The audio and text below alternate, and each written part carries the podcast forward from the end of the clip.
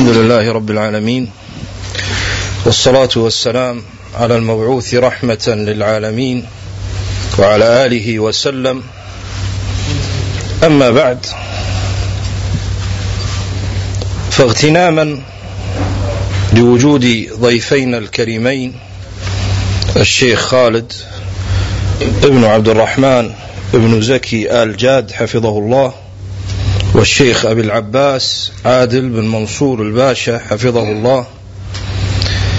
وإرادة لاغتنام يعني وجودهما في حصول أكبر منفعة مرجوة فحصل تقرير الكلام على هذه المسألة ولم يكن للمشايخ يعني خبر في العنوان إلا قبل وقت قصير.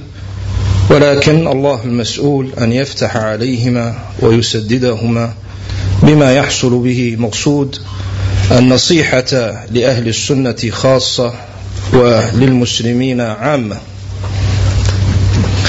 وهذه المسألة مسألة فقه الواقع والشيء بالشيء يذكر ففقه الواقع بهذا التنبيه أو بهذا اللفظ والتركيب إنما ابتدعه الجماعات الإسلامية السياسية خاصة ناصر العمر في عنوانه الذي عنون به محاضرة زعم يعني بعضهم أعني عائض القرن أنه ابتكر هذا العلم الذي هو فقه الواقع كما ابتكر الشافعي الإمام الشافعي رحمه الله تعالى ورضي عنه علم أصول الفقه.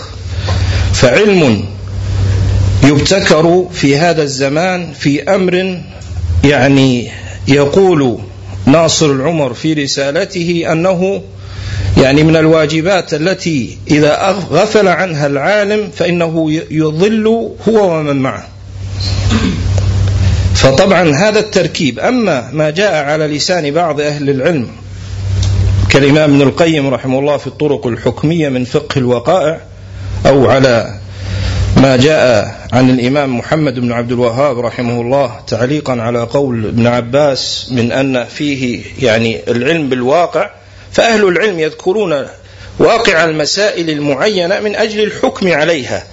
فلا ينصرف الذهن عندما نقول فقه واقع إلا على هذه البدعة المحدثة التي يراد في اليوم إن شاء الله تبارك وتعالى معالجتها من جهة أن بعض أهل السنة هداهم الله تبارك وتعالى نظرا لحصول ما يسمى بالثورات من جهة ونظرا لوجود هذه الوسائل المحدثة التي باتت بأيدي الناس كذلك من أجل تأثير العامة عليهم لا تأثيرهم على العامة لأن الإنسان لما يخالط عموم المسلمين والمسلمون يأخذون اليوم معارفهم من آلات الإعلام التلفاز وغيره.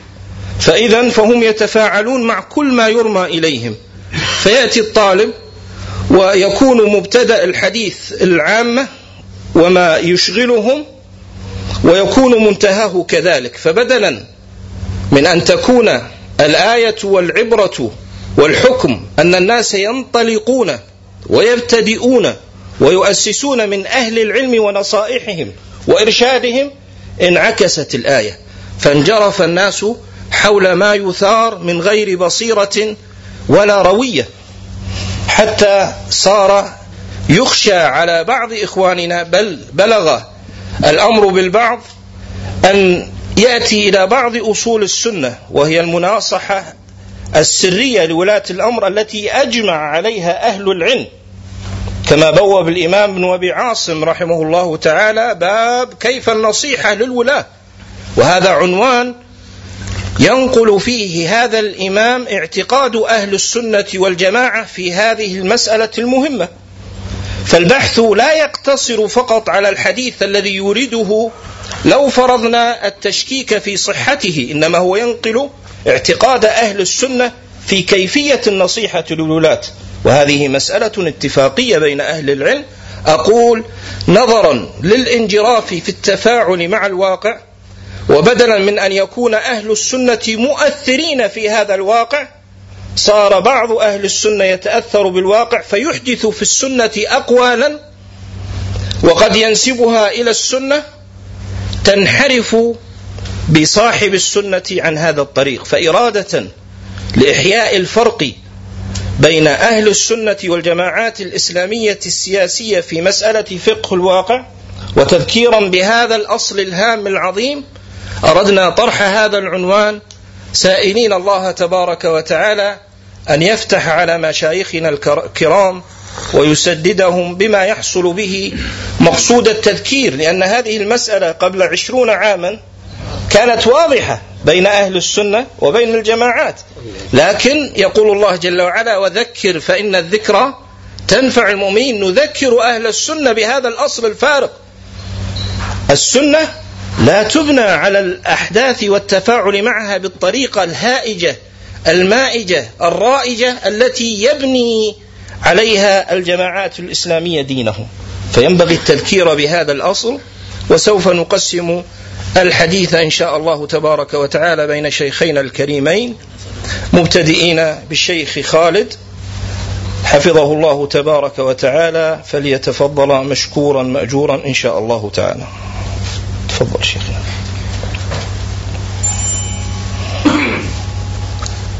الحمد لله رب العالمين وصلى الله وسلم على نبينا محمد وآله وأصحابه وسلم أجمعين. أسأل الله أن يبارك في شيخنا أبي محمد أحمد السبيعي وأن يسدده وإيانا وإياكم جميعا للقول الصالح والعمل الذي يرضي الله تعالى وأن يجعل ما علمنا خالصا لوجه الله وأن يزيدنا وإياكم علما وعملا. حقيقة وقع في ذهني في هذه المسألة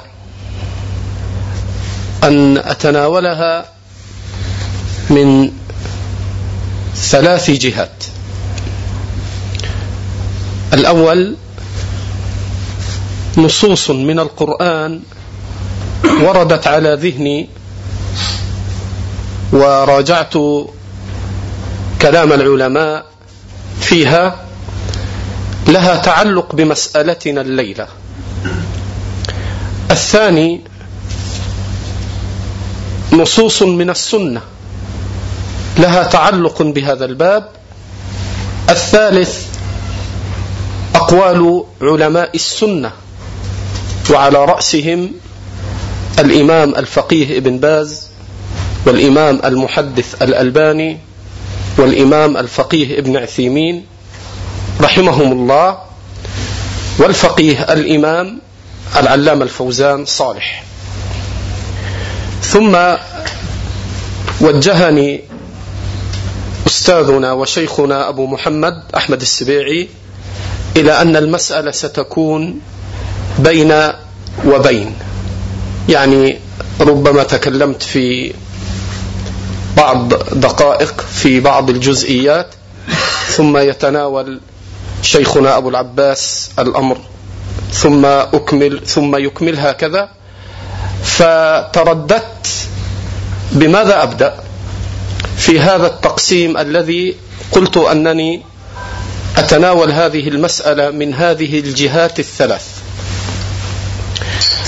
وتيمنا وتعظيما لكتاب الله هجم على قلبي أن أبتدئ بتناول هذه المسألة بذكر آيتين لهما تعلق قوي في هذه المسألة.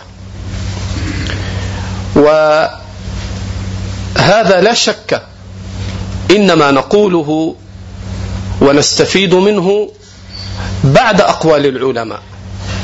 وإلا لا ينبغي لطالب العلم أن يهجم على كتاب الله استنباطا في شيء لم ينص عليه أهل العلم من الأمور الشرعية العلمية العملية أو العقدية. فأقول إن الله سبحانه وتعالى قص علينا قصة نبيين كريمين. الأولى هي قصة نبي الله موسى مع الخضر. والثانية هي قصة نبي الله سليمان مع الهدهد. وهاتان القصتان فيهما من الفقه المتعلق بالأحكام والعقائد ما ينبغي أو ينبغي حتى لا يتوهم ما ينبغي أن يعتنى بهما بل وبكل كتاب الله. فإن كثيرا من أهل الزمن قد غفل عن التدبر في كتاب الله الذي أمرنا به. أفلا يتدبرون القرآن أم على قلوب أقفالها؟ ولا سيما أن أحوج من يتدبر في الكتاب هم أهل السنة. لذلك فإن انتزاع الفوائد الشرعية من كتاب الله هذا مما ينبغي أن يحييه أهل السنة في أنفسهم وفي غيرهم حتى لا يهمل كتاب الله عز وجل وما فيه من الخير العظيم فأعود إلى مسألتنا التي هي عنوان درسنا أو مذاكرتنا الليلة ألا وهي مسألة فقه الواقع. قلت قد ذكر الله عز وجل قصة نبيين كريمين الأولى قصة نبي الله موسى مع الخضر وكلكم ولله الحمد من طالب علم مبتدئ أو من طالب علم قوي منته. كلكم لا يخفاكم هذه القصة مع قراءتنا لها في كثير من الأحوال في أيام الجمع لا سيما عند من يصحح الحديث الوارد فيها كالإمام الألباني. أعني قراءة سورة الكهف. وهنا أريد أن أتناول ما يتعلق بمسألتنا من جانب وهو أنكم تعلمون كلكم ولله الحمد وزادكم الله علما وإيانا أن ما دار بين نبي الله موسى عليه الصلاة والسلام وبين ما دار مع الخضر كان في ثلاث مسائل. وقد اشترط الخضر على نبي الله موسى قال فإن اتبعتني فلا تسألني عن شيء حتى أحدث لك منه ذكرا. ولما لقي موسى الخضر كما عند البخاري فألقى موسى السلام على الخضر وكان الخضر نائما فكشف عن وجهه وقال وأنا بأرضك السلام. فأخبره موسى بأنه موسى فقال له الخضر موسى بني إسرائيل؟ قال نعم. فكان الخضر قد علم بموسى بعد أن عرفه بنفسه بأنه النبي الكريم الذي أرسله الله عز وجل إلى بني إسرائيل. ثم انطلق كما تعرف كما تعرفون القصة في اشتراط الخضر على نبي الله موسى قال فلا تسألني عن شيء حتى أحدث لك منه ذكرا. وجرى الأمر. ووقعت الأمور الثلاث. التي هي قتل الغلام والتي كان في أولها كسر السفينة أي خرقها كما هو نص الكتاب. ثم كان نهاية الثلاث الجدار الذي أقامه الخضر. فكان أول تلك الأحداث الثلاث هو مسألة خرق السفينة. فلما ركب في السفينة كما يقول الله عز وجل خرقها. فأنكر موسى على الخضر. قال أخرقتها لتغرق أهلها. فاستنكر عليه هذه المفسدة. فلم يجبه الخضر على حكمة ما صنع. لأنه اشترط عليه أن لا يسأل حتى هو الذي يبتدئه بالبيان. فعتب الخضر على موسى فاعتذر نبي الله موسى أن استعجل بالسؤال. وذكر ربنا جل ثناؤه سائر القصة. والذي يهمنا الآن أن نبي الله موسى حين أعاد الاستنكار على الخضر ثلاثا فحينئذ قال له الخضر كما تعلمون هذا فراق بيني وبينك. سأنبئك بتأويل ما لم تستطع عليه صبرا تستطع عليه صبرا فالمقصود أنه أخبره. فلما جاء إلى خبر السفينة قال أما السفينة فكانت لمساكين. يعملون في البحر. وكان وراءهم ملك يأخذ كل سفينة غصبا. فهذا ملك ظالم معتد. ماذا كان يصنع هذا الملك؟ يعتدي على حقوق الناس. ويأتي إلى أموالهم الصالحة فيستأثر بخيرة أموالهم لنفسه. فإذا وجد سفينة صالحة أخذها ظلما وعدوانا. وأما إذا رآها معيبة فإنه يتركها لأصحابها. فقام الخضر ليدفع الشر عن أصحاب السفينة فخرق السفينة. حتى إذا ما رآها ذلك الملك المعتدي الظالم فإنه يأنف أن يقبلها لنفسه وهي معيبة فيتركها لأصحابها. ونحن نعلم أن نبي الله موسى عليه الصلاة والسلام لم يكن يعرف أصلا هذا الملك فضلا أن يكون متكلفا لأخباره متتبعا لأحداثه وهو ملك ظالم معتد مفتر. ومع ذلك فإن نبي الله موسى عليه الصلاة والسلام لم يحط علما بهذا الرجل الذي كان هو في زمنه ومع ذلك لم يعرف ولم تصله أخباره. وليس هذا هو العجب فقط إنما العجب أن الخضر نفسه مع علمه بنبي الله موسى وبنبو وبنبوته فإنه لم يذكر له في ابتداء الأمر هذا الواقع الذي أحاط الخضر به علما. وإنما أخبره في آخر الأمر عند المفارقة والاحتياج. وإذا أردنا أن نتأمل فننظر.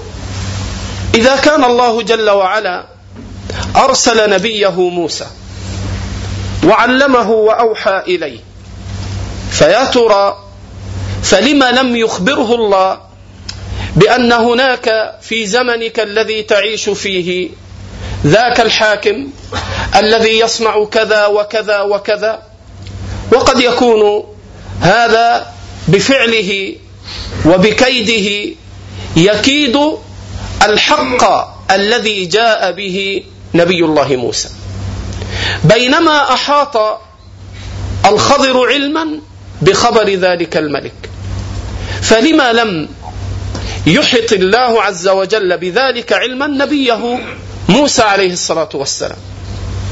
ومن هنا نفهم امرا هو سيأتي إن شاء الله إن تيسر في طيات كلام علمائنا في مسألة فقه الواقع.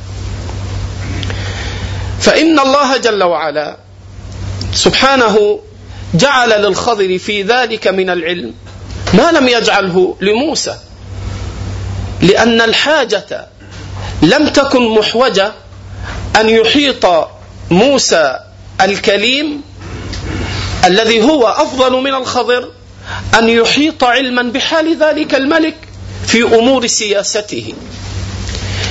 بينما احتيج أن يحاط بعلم أحوال ذلك الملك بالنسبة للخضر إذ كان هو في ذاك الموضع وهو قريب منه. لذلك فإن الناس الذين تكلموا في فقه الواقع هؤلاء ربما كان معهم شيء من الحق في مسألة أو في علم الواقع إذا التفتنا إلى الجانب الذي أشار إليه شيخنا الشيخ أحمد السبيعي وهو أن العلماء لا يرد في كلامهم علما علم يسمى فقه الواقع بهذا التركيب من العلماء والفقهاء على مر العصور. وإنما الذي يرد في كلامهم ما نصوا عليه في آداب القضاء وما أشبه ذلك بأنه ينبغي على القاضي أن يكون مدركا للمسألة التي يسأل عنها حتى يبني عليها حكما صحيحا. وهذا الذي أشار إليه الإمام ابن القيم في الطرق الحكمية إلى غير ذلك. إذا من هنا حين يأتي هؤلاء ويؤصلون أصلا ويجعلون مسألة فقه الواقع أنه لا بد لطالب العلم المبتدئ فضلا عن غيره. أن يكون محيطا بما يدور حوله من السياسات ومن أنظمة الدول وما تهيئه تلك الدول من أساليب ماكرة لكيد الإسلام وأهله وأن يتتبع الجرائد وأن يتتبع الإذاعات. حتى إني تعجبت حين أقرأ لبعض هؤلاء الذين تفضل الشيخ بذكرهم أو بذكر بعضهم وهو ناصر العمر في كتابه فقه الواقع حين يقول إن ارتفاع العملة في بلد كذا أو ارتفاع البورصة يؤثر على قيمة الفول في البرازيل أو في كذا. فانظر إلى أين ذهبوا حتى صار من فقه الواقع أن تتتبع ارتفاع الأسعار وما يدور في البورصات العالمية. لذلك هؤلاء كيف يفهمون ما غاب عن علم نبي الله موسى عليه الصلاة والسلام من هذا الأمر الذي هو يدخل ضرورة بالنسبة لهؤلاء فيما يسمى بفقه الواقع؟ هذه إشارة تحتاج إلى تأمل وإلى تدبر. ثم أضيف الإشارة الأخرى في هذا الباب وهي ما قدمت ذكره في مسألة قصة نبي الله سليمان عليه الصلاة والسلام مع الهدهد. أنتم تعلمون أن الله سبحانه وتعالى سخر الجن لنبيه سليمان عليه الصلاة والسلام. حتى أن هؤلاء كما قال الله تعالى ومن الجن من يغوصون له ويعملون عملا دون ذلك. هؤلاء الجن كانوا مسخرين لنبي الله سليمان. ومن يزغ منهم عن أمرنا نذقه من عذاب أليم. فكانوا مسخرين. وكانوا يأتونه بالأخبار ويتتبعون الأمور التي يؤمرون بها. وكان ملك نبي الله سليمان قد مكن الله عز وجل لهذا النبي ملكا حتى قال وهب لي ملكا هب لي ملكا لا ينبغي لأحد من بعدي. فكان كما دعا ربه تبارك وتعالى. وسخر الله عز وجل له الجن حتى حين احتاج إلى عرش بلقيس خاطب من تحته ممن أمروا باتباع أمره. قال أيكم يأتيني بعرشها؟ قبل أن يأتوني مسلمين. قال عفريت من الجن أنا آتيك به قبل أن تقوم من مقامك. إذا هو سيطير ويحمل العرش ويأتيه به قبل أن يقوم سليمان من مقامه.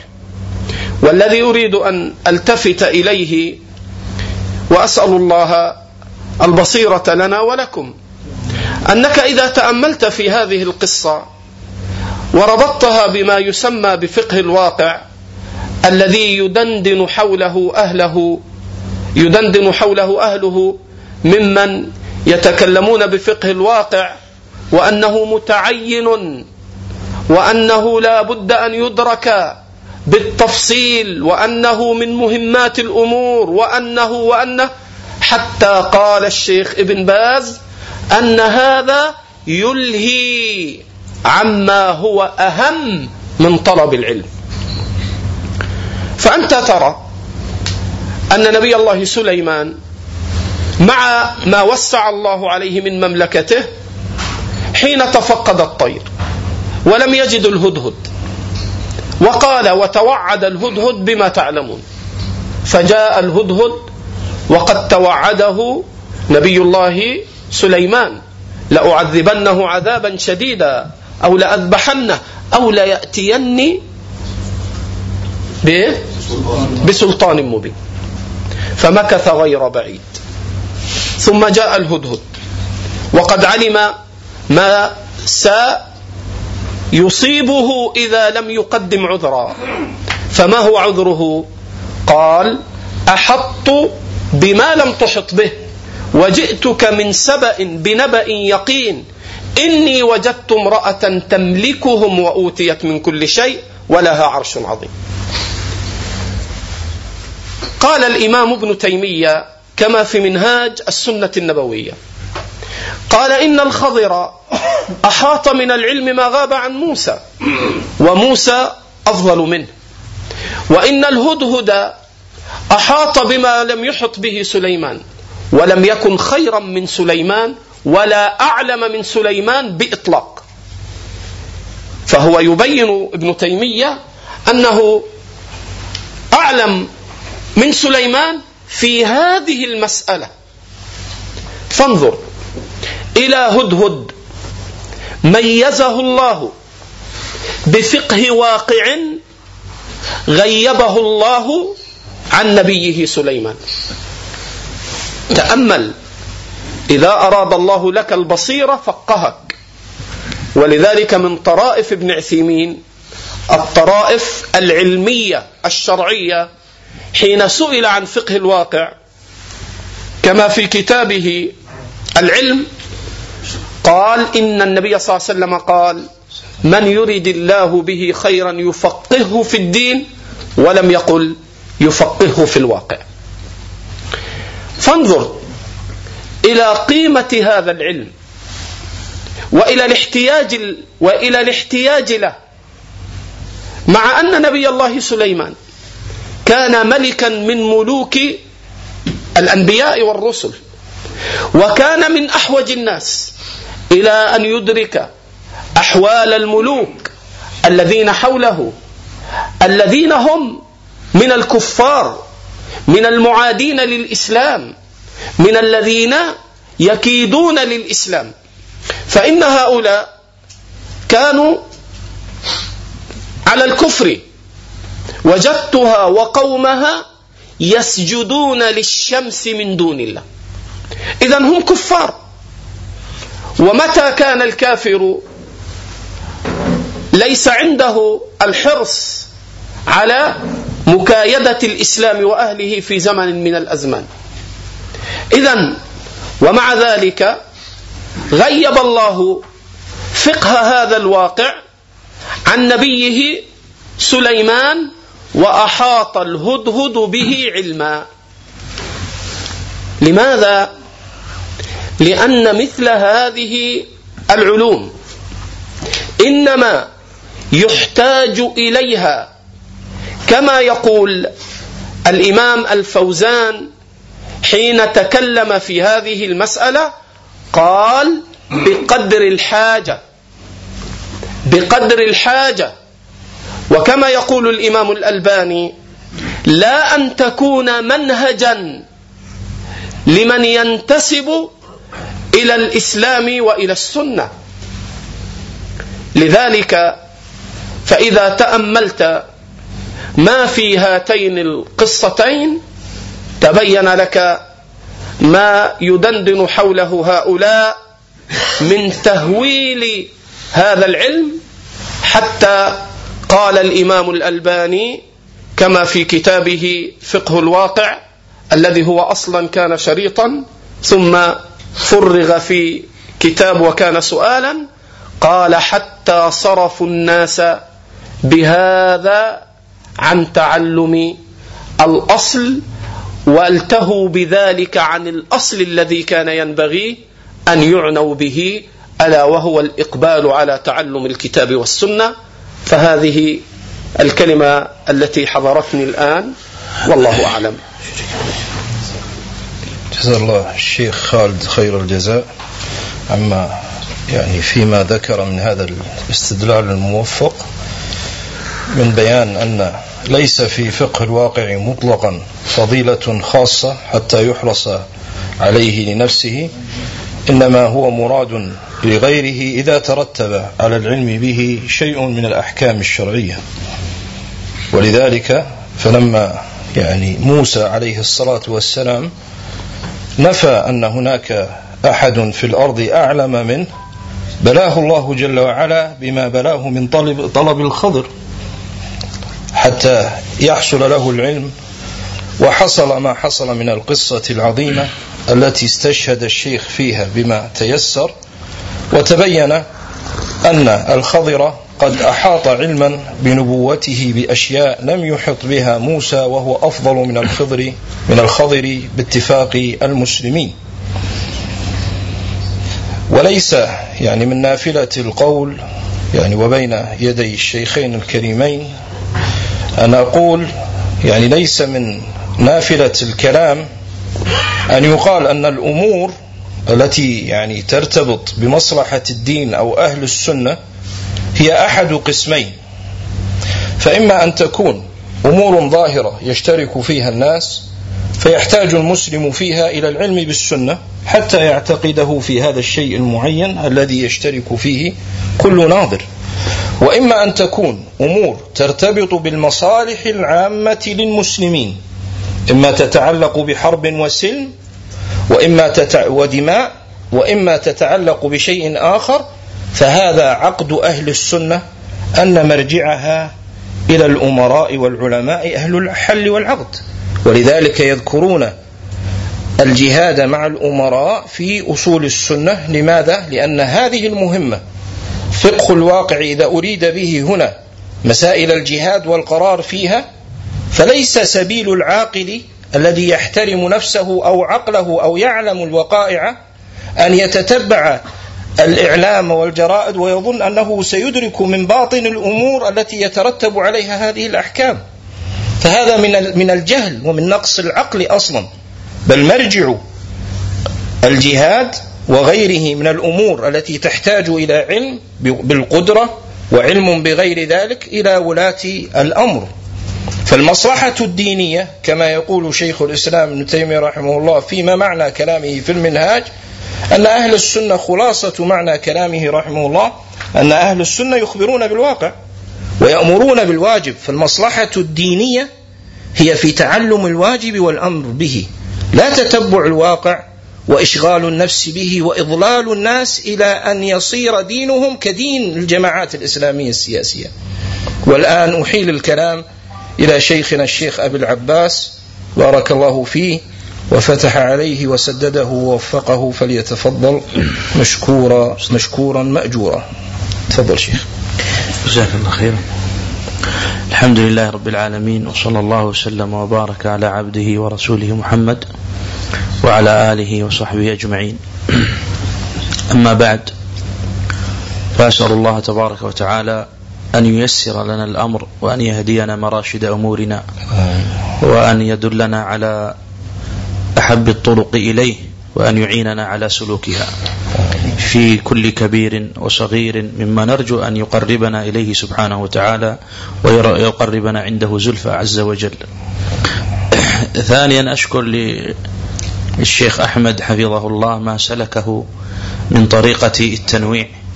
أن يتكلم أحد ثم الشيخ يعقب ثم يتكلم الآخر فإن هذا من نصحه ورفقه. فإن في ذلك رفقا من ثلاثة أوجه. فيه رفق بالمسائل العلمية حتى يتسنى للمتحدث أن يرتب يعني عناصر أمره وموضوعه ويستحضر أدلته خصوصا أن الموضوع دهم فجأة. الرفق الثاني رفق بالملقي حتى يبقي على نفسه وعلى صوته ويأخذ قسطا من راحته. والرفق الثالث رفق بالمتلقي حتى لا يمل ويسأم إذا كان المتحدث شخصا واحدا سردا. ففي التنويع تنشيط للسمع وطرد للسآمة والملل خصوصا إذا طال المجلس. فأسأل الله جل وعلا أن يبارك فيه وله وللجميع. الأمر الثالث لمن هذا اللقاء؟ من المعني به؟ من المخاطب به؟ لسنا نخاطب أبناء الجماعات الإسلامية السياسية فإنهم قد اختطوا خطا وسلكوا سبيلا. المتحدث إليه والمقصود بهذا اللقاء هو المنتسبون للسنة الذين يعلنون براءتهم من الإخوان والتبليغ وتنظيم القاعدة وغير ذلك من التيارات البدعية المحدثة. إذا المخاطب بهذا المجلس هو أنتم ومن وراءكم ممن يسمع عبر هذه الوسائل. فالمخاطب هو هؤلاء من المنتسبين للسنة من طلبة علم أو مشايخ دعاة أو عوام من السلفيين في الداخل والخارج من الرجال ومن النساء. والصنف الثاني ممن يخاطب بهذا عامة المسلمين الذين ليسوا أسارى بأيدي الجماعات والأحزاب ودعاتها ولكن لتيسر الوسائل النقل للأخبار والأحداث يخشى أن يقعوا في هذا المأزق. إذا هذا أو هؤلاء الذين عقد لهم هذا المجلس. هذا الذي أظنه وأراه أنه إنما عقد لهؤلاء ولماذا عقد؟ لهذا الصنف أو لهذين الصنفين؟ إما لهدفين اثنين أيضا. إما وقاية من أن ينزلق الشاب السني في هذه المزالق الخطرة. وسيأتي إن شاء الله ذكر بعض أوجه خطورة الإغراق والانزلاق في هذه الأودية السحيقة. إذا باب وقاية. قبل أن يستشري المرض. والهدف الثاني علاج. لمن صدق مع نفسه وصدق مع ربه فلما يسمع الطرح والمادة يعلم أنه قد وقع أسيرا للتأثر بهذه الجماعات فيبادر فيعالج نفسه. فهذان هدفان لصنفين لمن هذا المجلس؟ وما هدف هذا المجلس. الأمر الثالث لما حدث هذا الموضوع أو أحدث فقه الواقع بهذه الصورة الموجودة اليوم هؤلاء الإسلاميون كما أفاد الشيخ أحمد حفظه الله في رسالة العمر ونحوه. الشاب السني إذا نزل به أمر كما أوصى الأئمة. ومن ذلك البربهاري رحمة الله عليه في مقدمة شرح السنة أنه إذا جد أمر جديد أو حدث في زمنك حدث فلا تعجل حتى هذا في جديد الحمد لله فلا تعجل في قبوله ورده حتى تنظر في الأمر وتنظر في موقف أهل العلم منه. فهنا سؤال من كان صادقا في تسننه فإن السنة لها أئمة. فإن السنة لها أئمة. ماذا كان موقف أئمة السنة المعاصرين من هذا الفقه المزعوم؟ سمعنا في كلمة الشيخ خالد موقف الألباني رحمه الله ونقل قولا للشيخ بن باز رحمه الله وسألت شيخنا ابن عثيمين بعد عصر ثلاثين رمضان عام ستة عشر وأربعمائة وألف والسؤال مسجل في غرفته في الحرم المكي رحمه الله تعالى عن فقه الواقع والطعن في العلماء. فقال هذه كلمة أطلقها بعض الدعاة ثم أصبحت سلاحا وسهما يطعن فيه بالعلماء. وهذا مسجل بصوته. قال إنما فقه واقع المسألة طريق لتنزيل الحكم الشرعي عليها. ماذا قال علامة اليمن شيخنا مقبل رحمه الله؟ وكم تندر بأصحاب فقه الواقع حتى قال تجد أحدهم يقول كم شارع في القاهرة وكم فيها من كذا وكم فيها من كذا ويعتبر هذا من فقه الواقع. الشيخ ربيع بن هادي عمير المدخلي له في هذا مجالس ومجالس وعقد مجالس مسجلة ومفرغة في تفنيد شبه هؤلاء القوم. إذا السني العامي السني والمرأة السنية السلفية في بيتها التي تتسنن وتتبع السنة. لما تحيد عن موقف أشياخها؟ كيف نجمع بين انتسابك للسلفية؟ أنك سلفي وأنت لم تعمل بمقتضى السنة ولم تعمل بما عليه أئمة السنة في زمانك. وأنت مطلوب منك أن تعتصم بالسنة. وأن تقتدي بالأئمة. وضح هذا يا أخوان. فإذا هذا انحراف وانحراف خطير. الأمر الرابع الواقع. هكذا الواقع أي الشيء الذي وقع. لو جعلناه من باب التقريب على قسمين. قسم يتعلق بأفعال وشؤون الدولة المسلمة بسياستها الداخلية وسياستها الخارجية. أو قل يتعلق بتصرفات ولي الأمر ونوابه. هذا قسم. فيطالبك هؤلاء بأن تخوض في هذا القسم.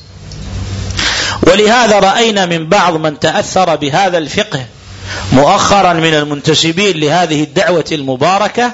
سمعنا شخصا يصعد ويظهر في القنوات ثم يقول الحكومة مخطئة كان عليها أن تفعل الشيء الفلاني فتكسر سببا من أسباب المعارضة وعليها أن تفعل الشيء الفلاني فتكسر السبب الثاني وعليها أن تفعل الشيء الثالث فتكسر السبب الثالث وعلى المعارضة أيضا غلطانة عليها أن تفعل كذا وكذا وهنا يزحزح الشباب السلفي عن حقيقة لا بد أن يعرفها وهو أن الإسلام لا يعرف معارضة.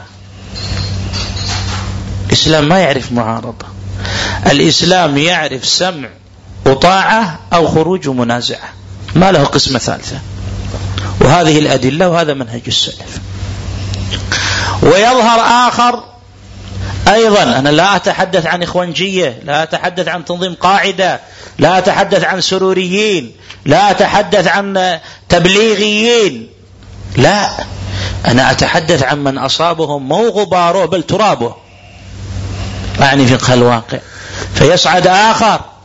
ويقول هذه إحنا الغلطانين هذه الحكومة هي غلطانه هي اللي جابت أهل الضلال وهي اللي مكنت لهم علن هذا الكلام ويظهر ثالث ويقول لا أنا اؤيد المطالبه بزياده الرواتب وعلى الدولة أن تزيد الرواتب بنسبة كذا ولا تقل عن نسبة خمسة وتزيد عن نسبة سبعة وما شاء الله وين رايحين أنتم فقه الواقع بهذه الصورة هي من أعظم وسائل المنازعة لولي الأمر في شؤونه. بل فقه الواقع بهذه الصورة هي أول منازعة وقعت للنبي صلى الله عليه وسلم من ذي الخويصرة. النبي عليه الصلاة والسلام أجرى قسمة مالية. هذا واقع ولا مش واقع؟ واقع. اطلع عليه ذو الخويصرة ولا ما اطلع؟ اطلع. حكم على ظاهر الفعل فماذا قال؟ قال اعدل يا رسول الله هذه قسمة ما أريد بها وجه الله. تعطي ناس كثير تعطي ناس قليل. وناس ما حصلوا ما لقوا شيئا. أرأيت؟ هناك أناس شهدوا الواقع من أصحاب النبي صلى الله عليه وسلم. أليس كذلك؟ بل إنه قد حدث من شباب. الأنصار فلما عاتبهم رسول الله صلى الله عليه وسلم رجعوا وبكوا. جيد؟ ولما علم النبي عليه الصلاة والسلام أن الأنصار تقول يعني يعطيهم كثير لم تطعن في القسمة ولكن أوردت إشكال. والطائفة التي أوردت إشكال ليس كبار الأنصار ولا علماء ولا قالوا يا رسول الله شباب أحداث. هكذا في البخاري. إذن هذه حادثة وقعت. راحت فأولئك ما أوردوا يعني استفسار يعني دماؤنا تقطر دماء سيوفنا تقطر من دمائهم ويعطيهم وإحنا لا. بلغت النبي صلى الله عليه وسلم جمعهم في خيمته. قال أنتم تقولون أو في خيمة وعدهم في خيمة أنتم تقولون كذا وكذا. قال يا رسول الله أما فقهاؤنا وعلماؤنا وكبارنا فلم يقول يا رسول الله. إنما شباب قال ألا ترضون أن يذهبوا بالشاة والبعير وترجعون برسول الله؟ والله لو كنت فجثوا على ركبهم يبكون.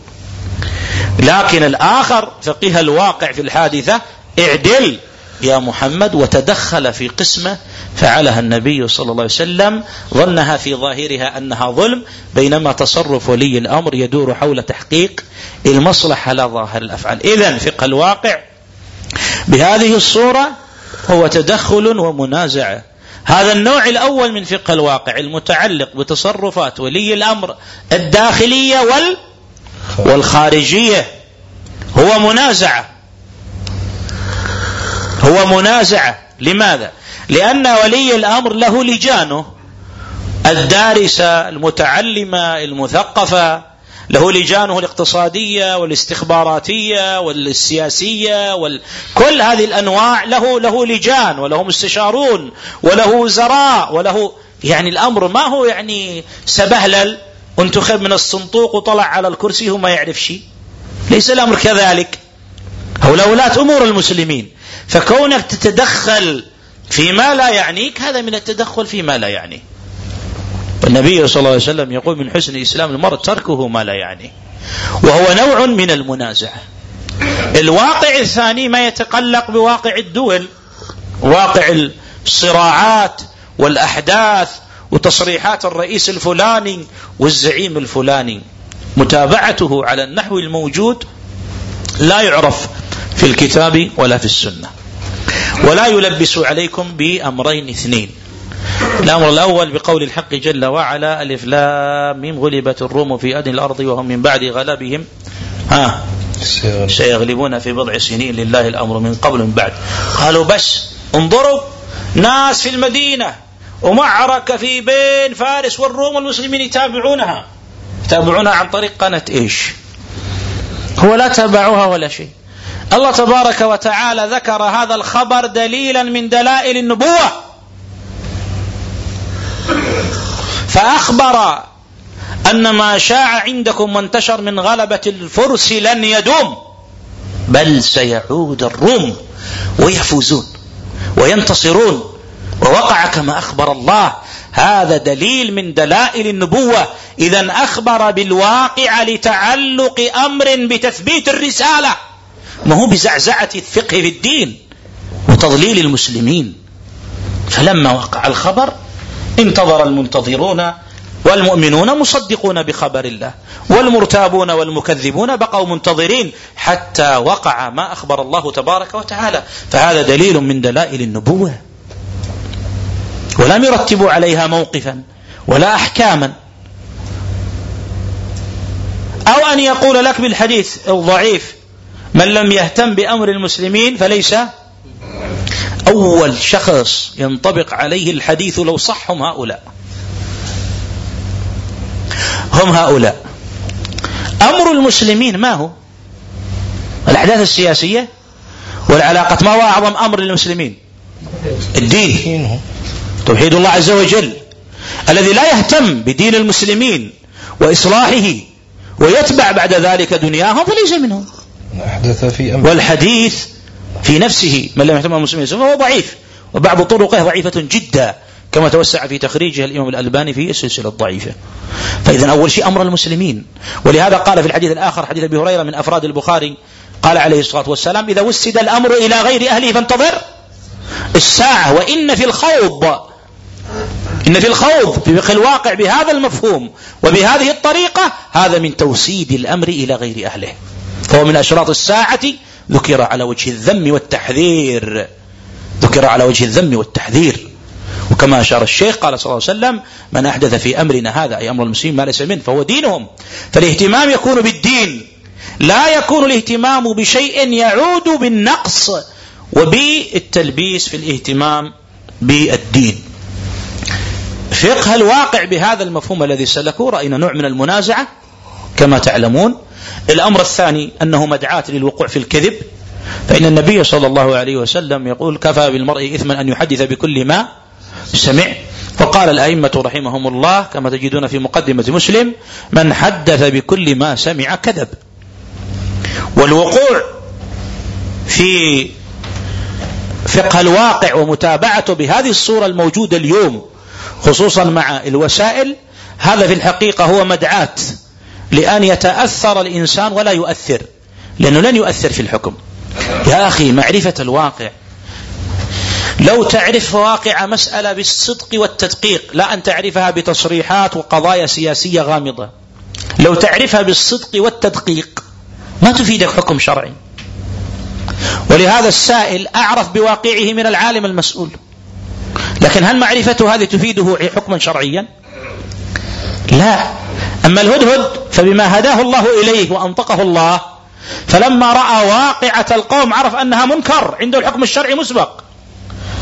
عنده المعرفة الفطرية وإن لم يكن مكلفا من حيث بعث الشريعة عنده المعرفة التي عرفه الله تبارك وتعالى وأنطقه بها إذا عرف واقعة قد سبق له معرفة إيش؟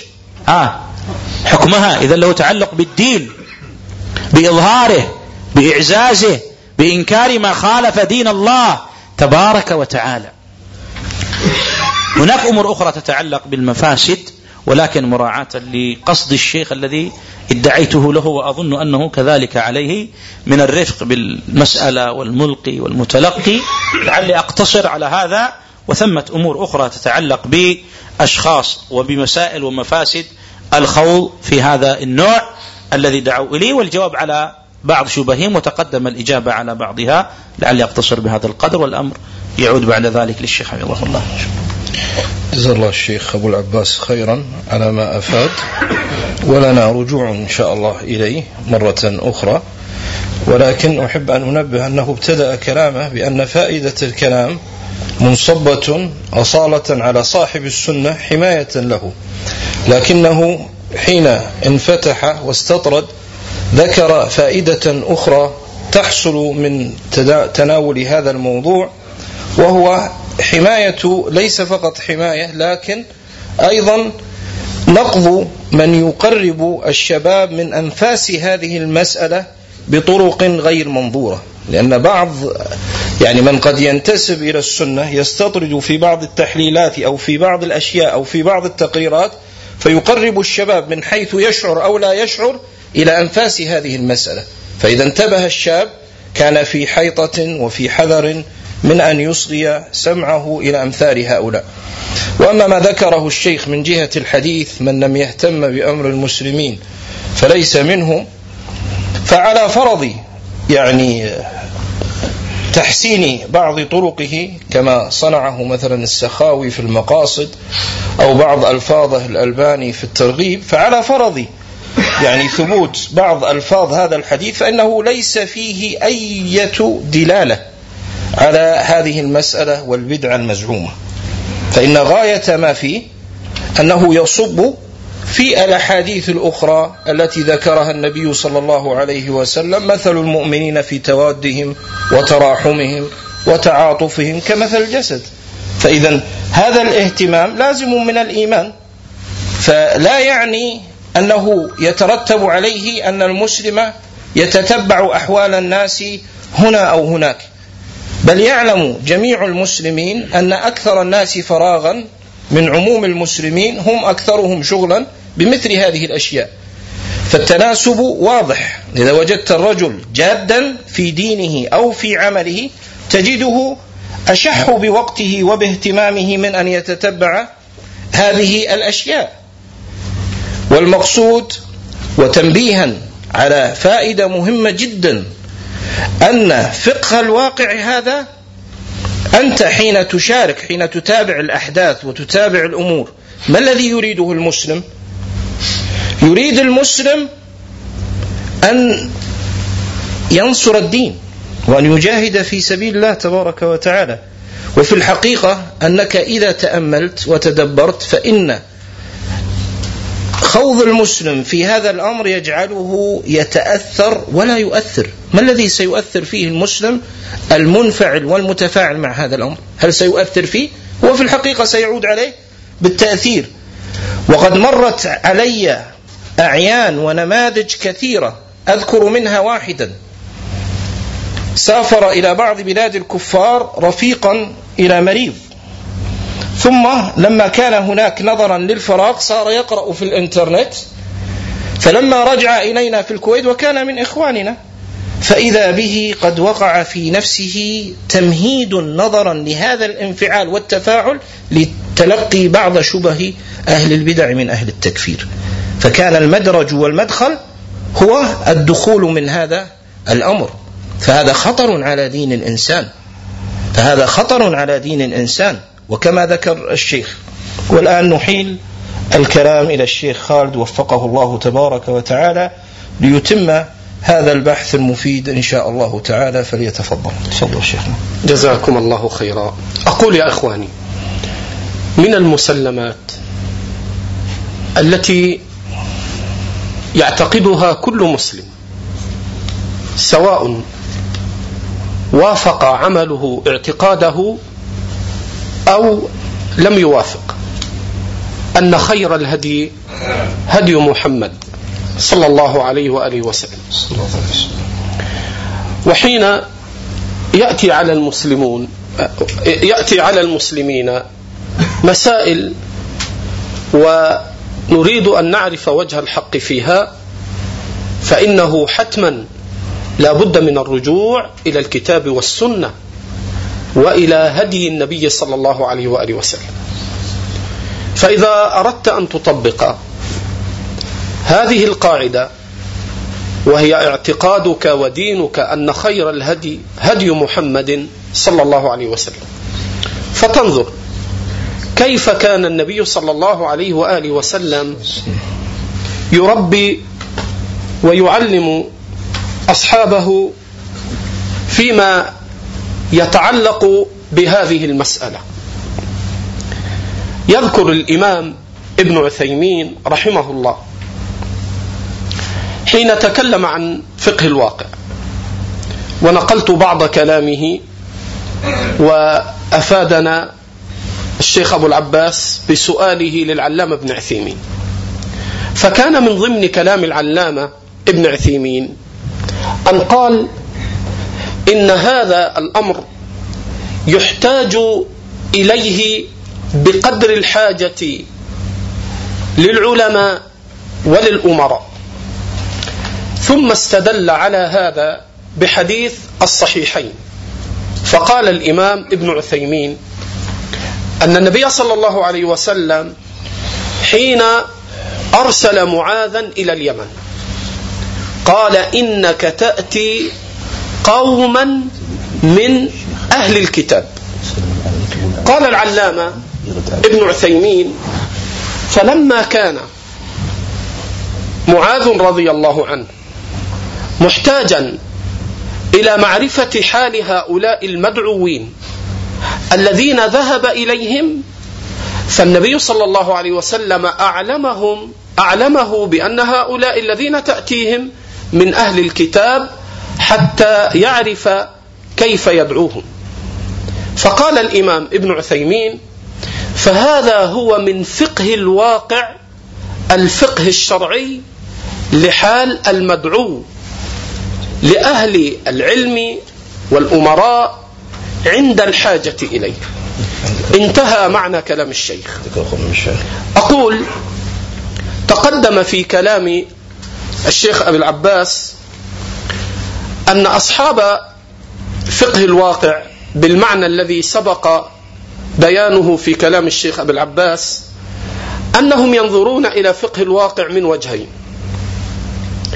الوجه الأول ما يتعلق بولاة أمر المسلمين وبتدخلهم في سياسات ولاة الأمر. وحينئذ نستحضر ما رواه البخاري في الصحيح. من حديث المسور ابن مخرمة ومروان. وذكر حديث صلح الحديبية وهو حديث معروف في الجملة وما دار في صلح الحديبية من الشروط المجحفة التي اشترطها أهل مكة على النبي صلى الله عليه وسلم. كما تعلمون أو يعلم أكثركم. والذي أريد أن ألفت النظر إليه هنا أن النبي صلى الله عليه وسلم حين تولى أمر الصلح وعقد العقد وقبل بهذه الشروط المعروفة كما ذكرها الإمام البخاري في هذا الحديث وكما هي معروفة في كتب السير. جاء عمر إلى النبي صلى الله عليه وسلم. جزاك الله خير. فقال يا رسول الله بعد أن سأله أسئلة فقال عمر يا رسول الله فعلى ما نعطي الدنية في ديننا في ديننا. فقال له النبي صلى الله عليه وسلم يا عمر إني رسول الله وإني أطيعه ولست أعصيه. أنا الآن أسأل. هل هذا الجواب الذي أجاب به النبي صلى الله عليه وسلم عمر؟ هل هذا الجواب فيه التفصيل عن الأسباب التي حملت النبي عليه الصلاة والسلام أن يرتضي بهذه الشروط المجحفة؟ ما شاء الله تعجل أخي وسبقه لسانه وصدق. قال نعم. فقال لا. النبي ما فصل له. لم يفصل له ما الأسباب التي جعلته يرتضي بهذه الشروط التي ظاهرها الضرر والإجحاف وحتى سماها عمر دنية.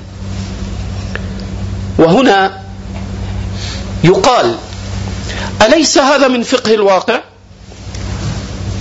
وهي السياسة المتعلقة بولي الأمر وما يقوم به في سياسته لا سيما في التعامل مع دول الكفر من معاهدات ومن مصالحات وعقود تتعلق في التعامل مع الدولة المسلمة تجاه الدولة الكافرة. هذا من أميز ما عند هؤلاء من فقه الواقع. حينئذ إذا كان فقه الواقع كما يصفه هؤلاء فكيف يترك النبي صلى الله عليه وسلم بيان الأسباب والإيضاح المفصل ليذهب عن ذهن عمر رضي الله عنه إشكاله. الجواب لأن هذا يكفي أن يعلمه القائم بأمر المسلمين من ولاة أمرهم ومن علمائهم. ليس من الضرورة أن يحيط بذلك علما حتى من كان من العلماء. فضلا عمن سواهم. فإن عمر رضي الله عنه كان كما لا يخفى من علماء الصحابة بل هو أفضلهم على الإطلاق بعد أبي بكر. ولكن لم يفصل له النبي صلى الله عليه وسلم لماذا صنعت ذلك. فيما بعد ذلك نزلت سورة الفتح وفيها بيان الحامل للنبي صلى الله عليه وسلم على احتمال هذه الشروط وفيها ولولا رجال مؤمنون ونساء مؤمنات وهذا ليس مبحثنا الليلة لكني أشير إلى أن جواب تفصيل ما طلب عمر جاء في سورة الفتح. لكنه وقت السؤال لم يقل له النبي صلى الله عليه وسلم إلا شيئا واحدا. إني رسول الله وإني أطيعه ولست أعصيه. ولما ذهب عمر في الحديث نفسه إلى أبي بكر وعرض السؤال نفسه بعينه وقال فعلى ما نعطي الدنية في ديننا فقال أبو بكر أيها الرجل إنه رسول الله حقا فالزم غرزه وإنه يطيع الله وليس يعصيه. أيها الرجل إنه رسول الله حقا فالزم غرزه وإنه يطيع الله وليس يعصيه. فأين فقه الواقع؟ حتى أن أبا بكر لم يكن عنده في بيانه لعمر تفصيل المسألة. إلا الاتباع أننا نتبع رسول الله صلى الله عليه وسلم فيما علمنا وفيما لم نعلم. هؤلاء يقولون لا ولي الأمر إذا فعل كيت وكيت نناقشه و و و ولا بد أن نعلم سياسة الدول سياسة الدولة الداخلية والخارجية والمعاهدات والمعاقدات وأننا إذا رأينا في ذلك ما يشكل أننا نعترض وأننا ننتقد. حنانيك. بعض الشر أهون من بعض. هذا سفه وجهالة.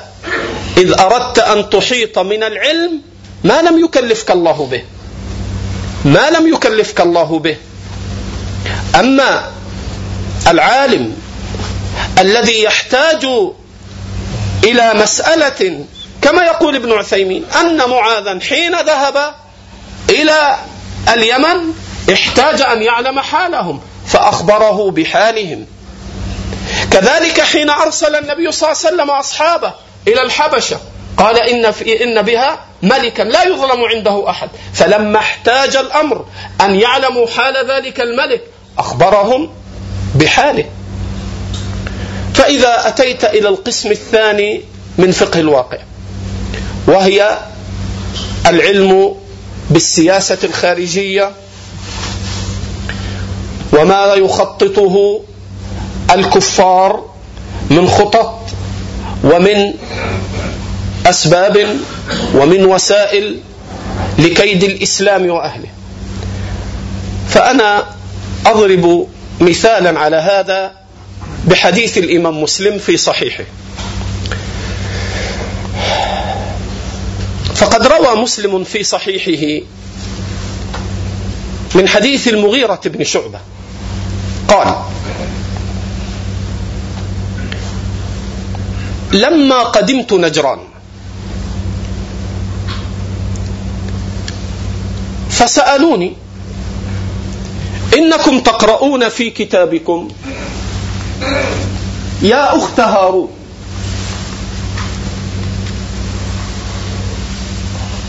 وقد علمتم ما بين موسى وعيسى. قال المغيرة فلما رجعت إلى رسول الله صلى الله عليه وسلم سألته فقال إنهم كانوا يسمون بأسماء أنبيائهم والصالحين قبلهم.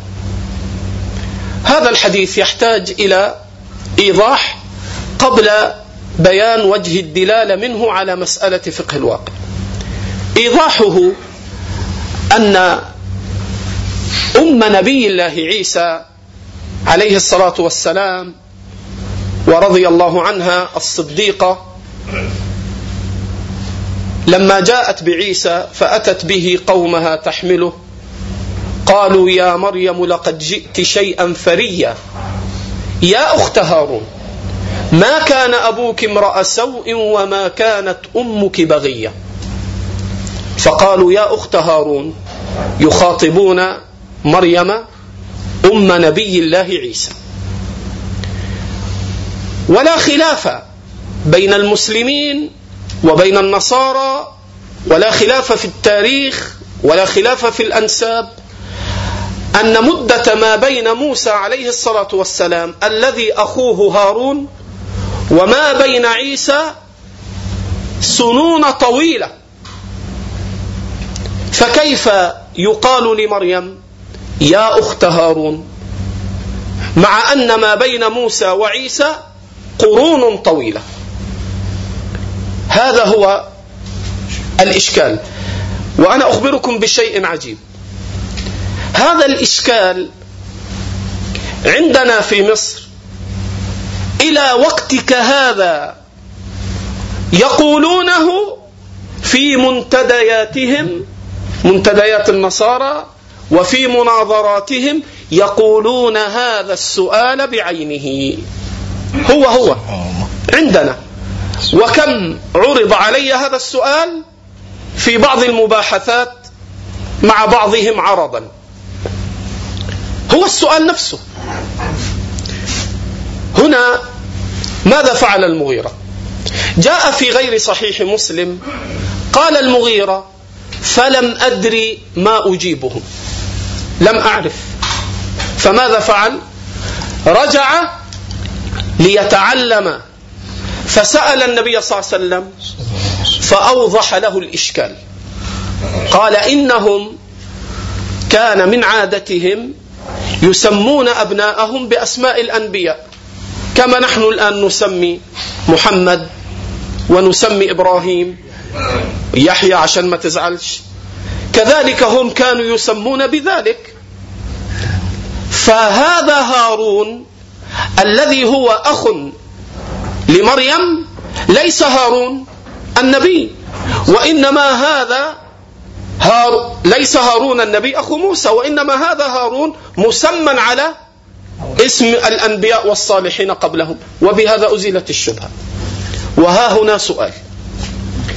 هذه الآية كان المغيرة وغيره من الصحابة يقرؤونها في صلواتهم في قراءاتهم في مجامعهم في جمعهم ثم النبي صلى الله عليه وسلم لم يبينها ابتداء حتى سئل عنها واحتيج إلى أمر بيانها. اذا هؤلاء الذين يتكلمون عن فقه الواقع ماذا يقولون؟ أن تكون محيطا مدركا ملما بكل ما يفعله الكفار من مكائد ومن مخططات وأن تحفظ إن استطعت. ما يسمونه بروتوكولات حكماء صهيون. أن تحفظ هذا وأن يكون في مكتبتك وأن تقتنيه وأن تعرف. إذا من أعظم مخططات الكفار الشبهات. ومع ذلك لم يكن المغيرة في هذه المسألة قد أحاط بها علما. حتى احتاج إليها فرجع وتعلم. إذا من ها هنا فطن العلماء إلى أن هؤلاء من خلال هذا الذي يسمونه بفقه الواقع يضربون به أهل السنة ويضربون به العلوم الشرعية لذلك لما سئل الشيخ ابن باز عن الانشغال بهذا فقال المقصد الأصلي هو حفظ كتاب الله لمن استطاع ذلك. والمقصد أن يحفظ كتب أهل العلم وأن يمر بها وذكر بعض كتب الاعتقاد وأن يحفظ الألفية وأن يحفظ كذا. وأن يحفظ كذا. وأما الجرائد وغير الجرائد فهذا مما يلهي عن الأهم.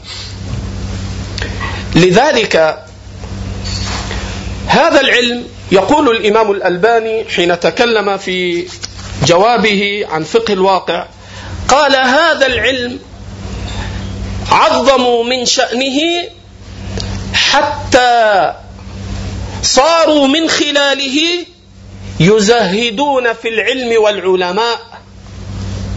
وحتى صار ينسب إلى من أدرك هذا العلم المسمى بفقه الواقع أنه هو الذي ينظر إليه على أنه العالم الذي يرجع إليه فاستقل الناس بالعلماء وصار من يدرك أمور السياسة وما يدندن حولها وما يستفيد منها أنه صار هو العالم. زاد ابن عثيمين قال حتى لو سألته عن صغار مسائل العلم لعجز عن الجواب فيها.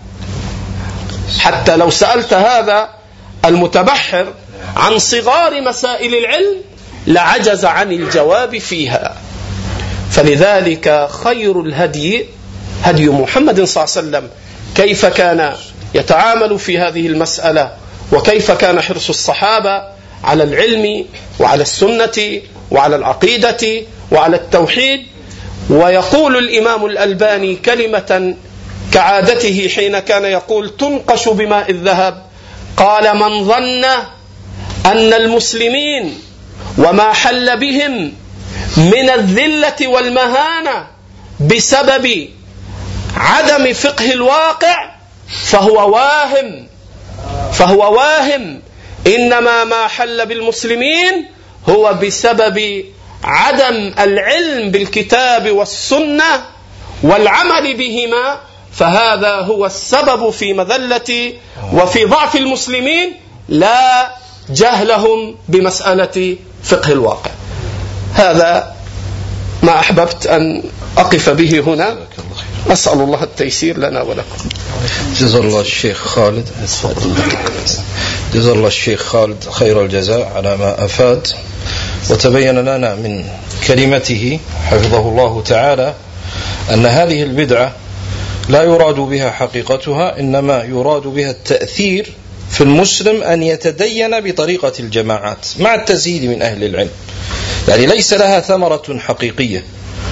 إنما تأثيرها على الإنسان أن يتدين بالطريقة التي عليها الجماعات ليست الطريقة الواجبة التي شرعها الله تبارك وتعالى. ومما يبين هذا الأمر أكثر وأكثر أنك إذا رجعت إلى مصنفات أهل البدع أعني الجماعات فإنك تجد مثلا كما في كتيب الدعوة الفردية لمشهور المرشد العام للإخوان السابق أنه يقرر هذه المسألة ويبين ثمرتها أن المراد المسلم العصراني الذي يتفاعل مع الأحداث والواقع فهم يريدون مسلما بصورة معينة يحملونه عن طريق التهييج وعن طريق مثل هذه الأحداث إلى أن يؤثروا في طريقة فهمه للدين وتدينه. فإذا علم المسلم صاحب السنة ذلك حذر هذه الطريقة وعلم أنها خطر على دينه وأنها خلاف ما عليه أصحاب النبي صلى الله عليه وآله وسلم. وهنا نحيل مرة أخرى للشيخ أبي العباس ليفضي مما في جعبته. وفقه الله تبارك وتعالى. تفضل.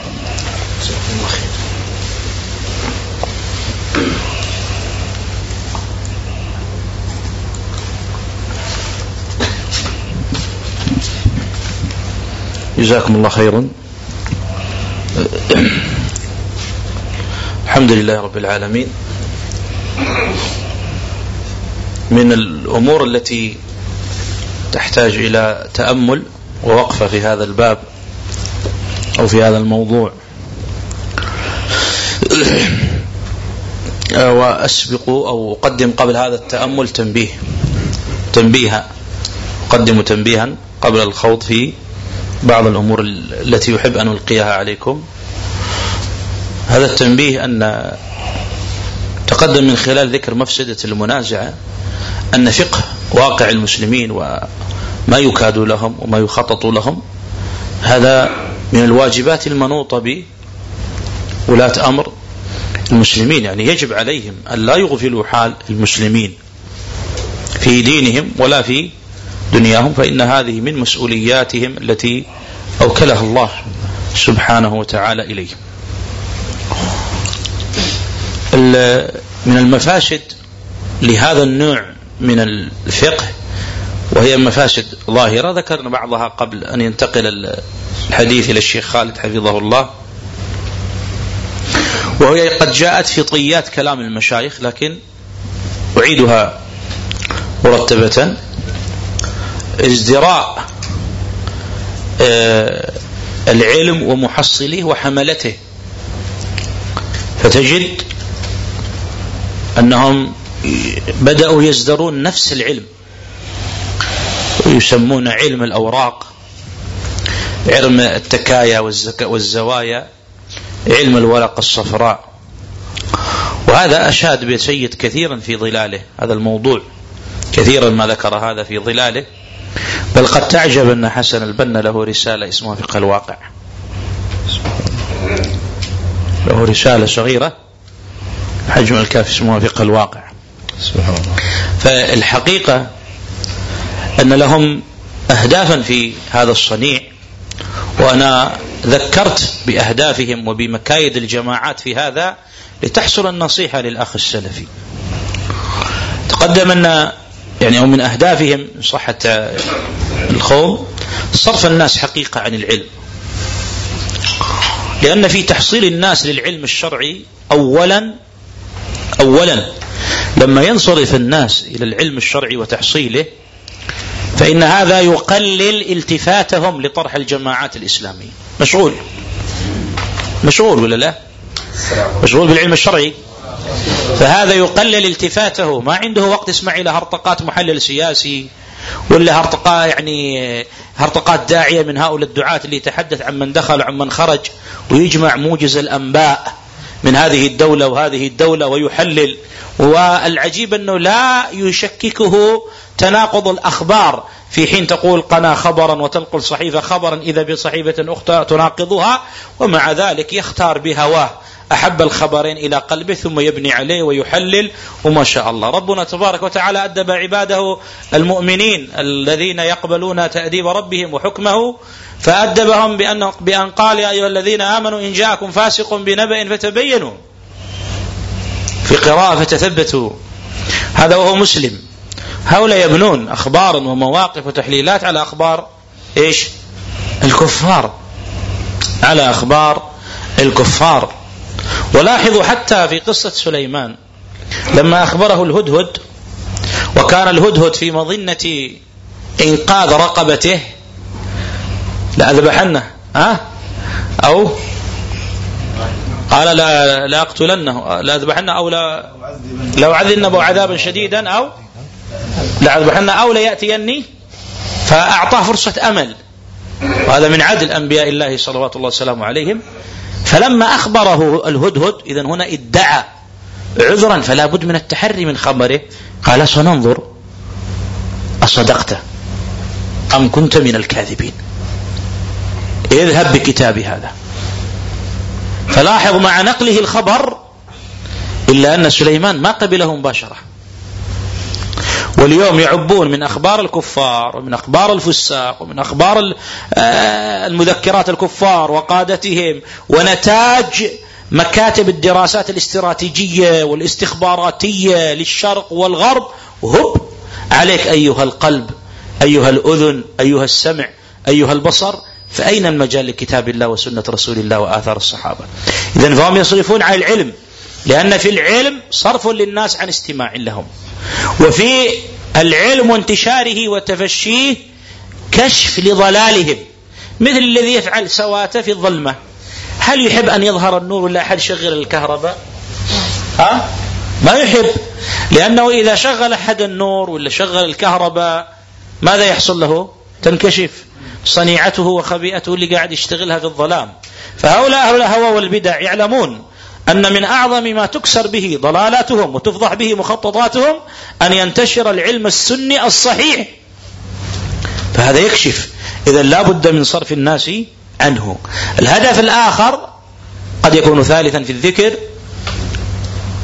أنهم إذا مزجوا الناس بهذا الفقه المزعوم وجرؤوهم على التدخل فيما لا يعنيهم ومتابعة الأحداث والتعليق عليها. والله ما كان يصلح الحكومة تفعل والله ما يصلح الأمير يفعل. والله أنا متأكد الدولة الفلانية راح تضرب بس ما بتضرب من الشمال بتنزل من الشمال بتروح طالع فوق. لماذا يفعل هذا؟ ليكونوا مادة جاهزة لأن تسيرهم الجماعات. لأنه قد صبغ بهذا الفقه المزعوم أصبح جاهز عند أصل الجرثو المرض عند كل شيء. فمن الذي سيوجهه إذن؟ آه هؤلاء الجماعات هم الذين سيوجهونه فهم إذن بدعوة الناس إلى أن يتأثروا بهذه الأحداث ويتابعونها إنما يجمعون لهم أتباعا يكونون هم مصدر التوجيه. ولهذا يوم كانوا لا يستطيعون الوصول إلى العامة عن طريق الإعلام كانوا يكتبون الكتب في التحذير من البث المباشر. صح؟ كالبث المباشر لناصر العمر. مثلا. يحذرون من القلوات. يكتبون كتابا أحدهم يكتب كتاب العجل الفضي عبارة عن مقالات سلسلة مقالات. يكتبها في التلفاز. فالعجل الفضي عنده التلفاز. فشبه الأمة التي الناس اللي يتابعون التلفاز ببني إسرائيل اللي كانوا يعبدون العجل. فيعتبر أن التلفاز إيش؟ عجل يعبد من دون الله في هذه الأمة. وكانت عبارة عن سلسلة حلقات في مجلة البيان السرورية القطبية ثم خرجت ككتيب العجل الفضي. اليوم أين هم من حرب العجل الفضي؟ اليوم هم خواره ينطقون من جوفه. لماذا ينطقون من جوفه؟ حتى يتمكنوا من ها الاستفادة من تلك الجماهير والغوغائيين في الإثارة على ولاة الأمر والضغط والتدخل في القرارات السياسية والمعارضة والمحاسبة. فنلاحظ إذا من هذا الأمر أن هذه الجماعات لما دفعت بالناس هي ليست بناصحة لهم. والنبي صلى الله عليه وسلم يقول الدين النصيحة الدين النصيحة. فليسوا بناصحين لولاة الأمر إذ نازعوهم وليسوا بناصحين لكتاب الله إذ صرفوا الناس عن تفقهه. وليسوا بناصحين لسنة رسول الله إذ صرفوا الناس عن العلم بها والتفقه فيها. وليسوا بناصحين لأئمة المسلمين إذ غشوهم ونازعوهم خصائصهم. وليسوا بناصحين لعامة المسلمين إذ أدخلوهم فيما لا يحل لهم وصرفوهم عما يجب عليهم. فليسوا بناصحين. هم غششة. والنبي صلى الله عليه وسلم يقول من غشنا فليس منا فالأمر خطر. إذا كان الحديث في غش في الدين في الدنيا فكيف بالذي يغش بدين الله تبارك وتعالى؟ فهم دفعوا الناس إلى هذا الباب المعوج حتى يقع الناس في القول على الله بغير علم وحتى يقع الناس في إطلاق الكلمة ولتحصلون أو تجدون أن من عمد هذا المسمى بالفقه والمتابعات من عمده إطلاق اللسان. أبدي رأيك قل رأيك شارك ابدي ماذا ترى؟ قل رأيك. بينما لو تتبعتم النصوص الشرعية إنما جاءت بإلجام اللسان إلا من خير. نصوص كثيرة. رب كلمة لا يلقي صاحبها لها لها بالا تودي به بالنار سبعين خريفا كما في مسلم. فإذا هذه الدعوات فيها تجرئة للقول على الله بغير علم. فيها تجرئة للاعتراض على القدر. ليش فعل كذا وليش ما صار كذا؟ والله أولئك أولى. والله ما كان يصلح فلان. والله ما يستاهلون. غير الآخرين هم أولى بهذه العقوبة. كان الآخرون هم الأولى بهذا الشيء. فنتج من هذا الفقه المعوج اعتراض على القدر وأيضا اعتراض على الشرع. فإن المشبع بهذه المادة إذا جاءه الشرع وقيل له لا تفعل اسمع وأطع وإن ضرب ظهرك وأخذ مالك اعترض على الشرع. حتى سمعنا من كثير ممن أبناء الجماعات السياسية الإسلامية من الاستهزاء والتنقص والإزدراء بأحاديث السمع والطاعة. ما هي مقالات كفرية؟ المقالات كفرية. فيلقى على أحدهم على مسمعه أحاديث السمع والطاعة فيبادر الناصح له مباشرة. يقول يا أخي تكفى اسكت ترى أحاديث تسد النفس. تسد استغفر الله. النفس. سئل شيخنا الفوزان في شرح درس النواقض كنا حضورا بين يديه فقال هذا ردة. استغفر الله. وصف الأحاديث بأن تسد النفس ردة عن دين الله تبارك وتعالى وهي من النواقض. فانظروا إلى أين وصلوا بالناس؟ اعتراض على الشرع واعتراض على القدر. ففتح لباب المنازعة. ولهذا نتج الآن من المنتسبين للسلفية من عنده المنازعة بصور قد لا يفطن لها. أحصرها بثلاث. الأولى الإنكار العلني كما تقدم وذكرت نماذج. الإنكار العلني. الثاني القول بحصر الإنكار العلني أنه لا يجوز في حق ذات الرئيس والملك فقط. أما ما يتعلق بوزرائه ونوابه وولي عهده ومن إليه فلا يدخل في في المنع بل يجوز الإنكار العلني عليهم. إنما شخص الأعلى قمة في القيادة فقط. وما عدا من ولي عهده وأنت نازل. فمن الوزراء والأمراء فهؤلاء يجوز الإنكار العلني إيش؟ عليهم. وهذه مرحلة من مراحل عبد الله بن سبع كما ذكرها الآجري في الشريعة من طريق سيد بن عمر الضبي لما ذكر قصة انقلابهم أو قصة تهييجهم الناس للثورة على عثمان قال إن الناس لن يسمعوا لكم إذا بدأتم بالطعن في عمرو بن العاص مو في عثمان. وكان عمرو بن العاص والي على على ماذا؟ مصر. على مصر. قال لا تبدأوا في الطعن على عمرو فإن الناس لن يقبلوا منكم. عمرو بن العاص ليس على عثمان. ذو المراحل والسلم اللي سلكوه. قال ولكن ابدأوا فاطعنوا على نوابه. والله مسؤول المالية ومسؤول كذا عند عمرو بن العاص. وبدأوا. قال فإذا استجاب الناس لكم فقولوا إذا من الذي عينهم؟ أليس عمرو؟ والله إنه لعمر هو المسؤول. فسيقبل الناس منكم. ترى هذا مو حكاية مني أرسل لكم أنا فيلم. هذا ليس حكاية. اقرأوا كتاب الشريعة الآجري في ذكر الثورة على عثمان. وإن كان من طريق سيدنا عمر الضبي سيدنا عمر فيه كلام من حيث الرواية في الحديث لكنه في التاريخ والروايات التاريخية ينقل. ووثق واعتمد جمع من أهل العلم. لاحظت إلى هذا الأمر فلا يشكك عليه يقول لك والله قال في التقريب لكنه قد يكون الشخص يعني متروك في الحديث ولكن في باب القراءات ثقة حجة كحفص. قد يكون متروك أو ضعيف في الحديث ولكنه في التاريخ ثقة حجة ينقل من كتبه ويعتمد عليه. شاهدي أنا هذا أمر تناقلها العلماء وذكروه. فقال لا تبدون فإذا سلم الناس لكم في عمر فلا تبدأوا بعثمان قبل أن يسلموا بعمر فإذا سلموا بعمر قولوا إن عثمان لمطلع على أفعاله وما عينه إلا هو ولا بد أن عثمان هو المسؤول عن أفعالهم. قال فعند ذاك يستجيب لكم الناس. نعم. وهكذا مشوا. واحدة واحدة حتى فعلوا. الصورة الثالثة مما نتج من هذا الفقه أن وجدنا بعض المنتسبين للسلفية يقول لك أنا لا ما أنكر لأنه يريد إرضاء الجماهير يريد الآن أن يستقطب لي آه، حوشه صح التعبير ولنفسه بعض أبناء الجماعات. يعني أبناء الجماعات مصابين بهذا الفيروس بهذا المرض. وهو يريد أن يجعل نفسه بديلا لهم عن هذه الجماعات. فماذا يصنع؟ يعطيهم بعض المرض. يقول مثل اللي يعالج بعض المخدرات يبدأ يعطيه على حبتين بدل خمس. فيبدأ يعطيهم من هذا المرض ولكن ما يلبث أن يصاب هو بالجرعة كلها.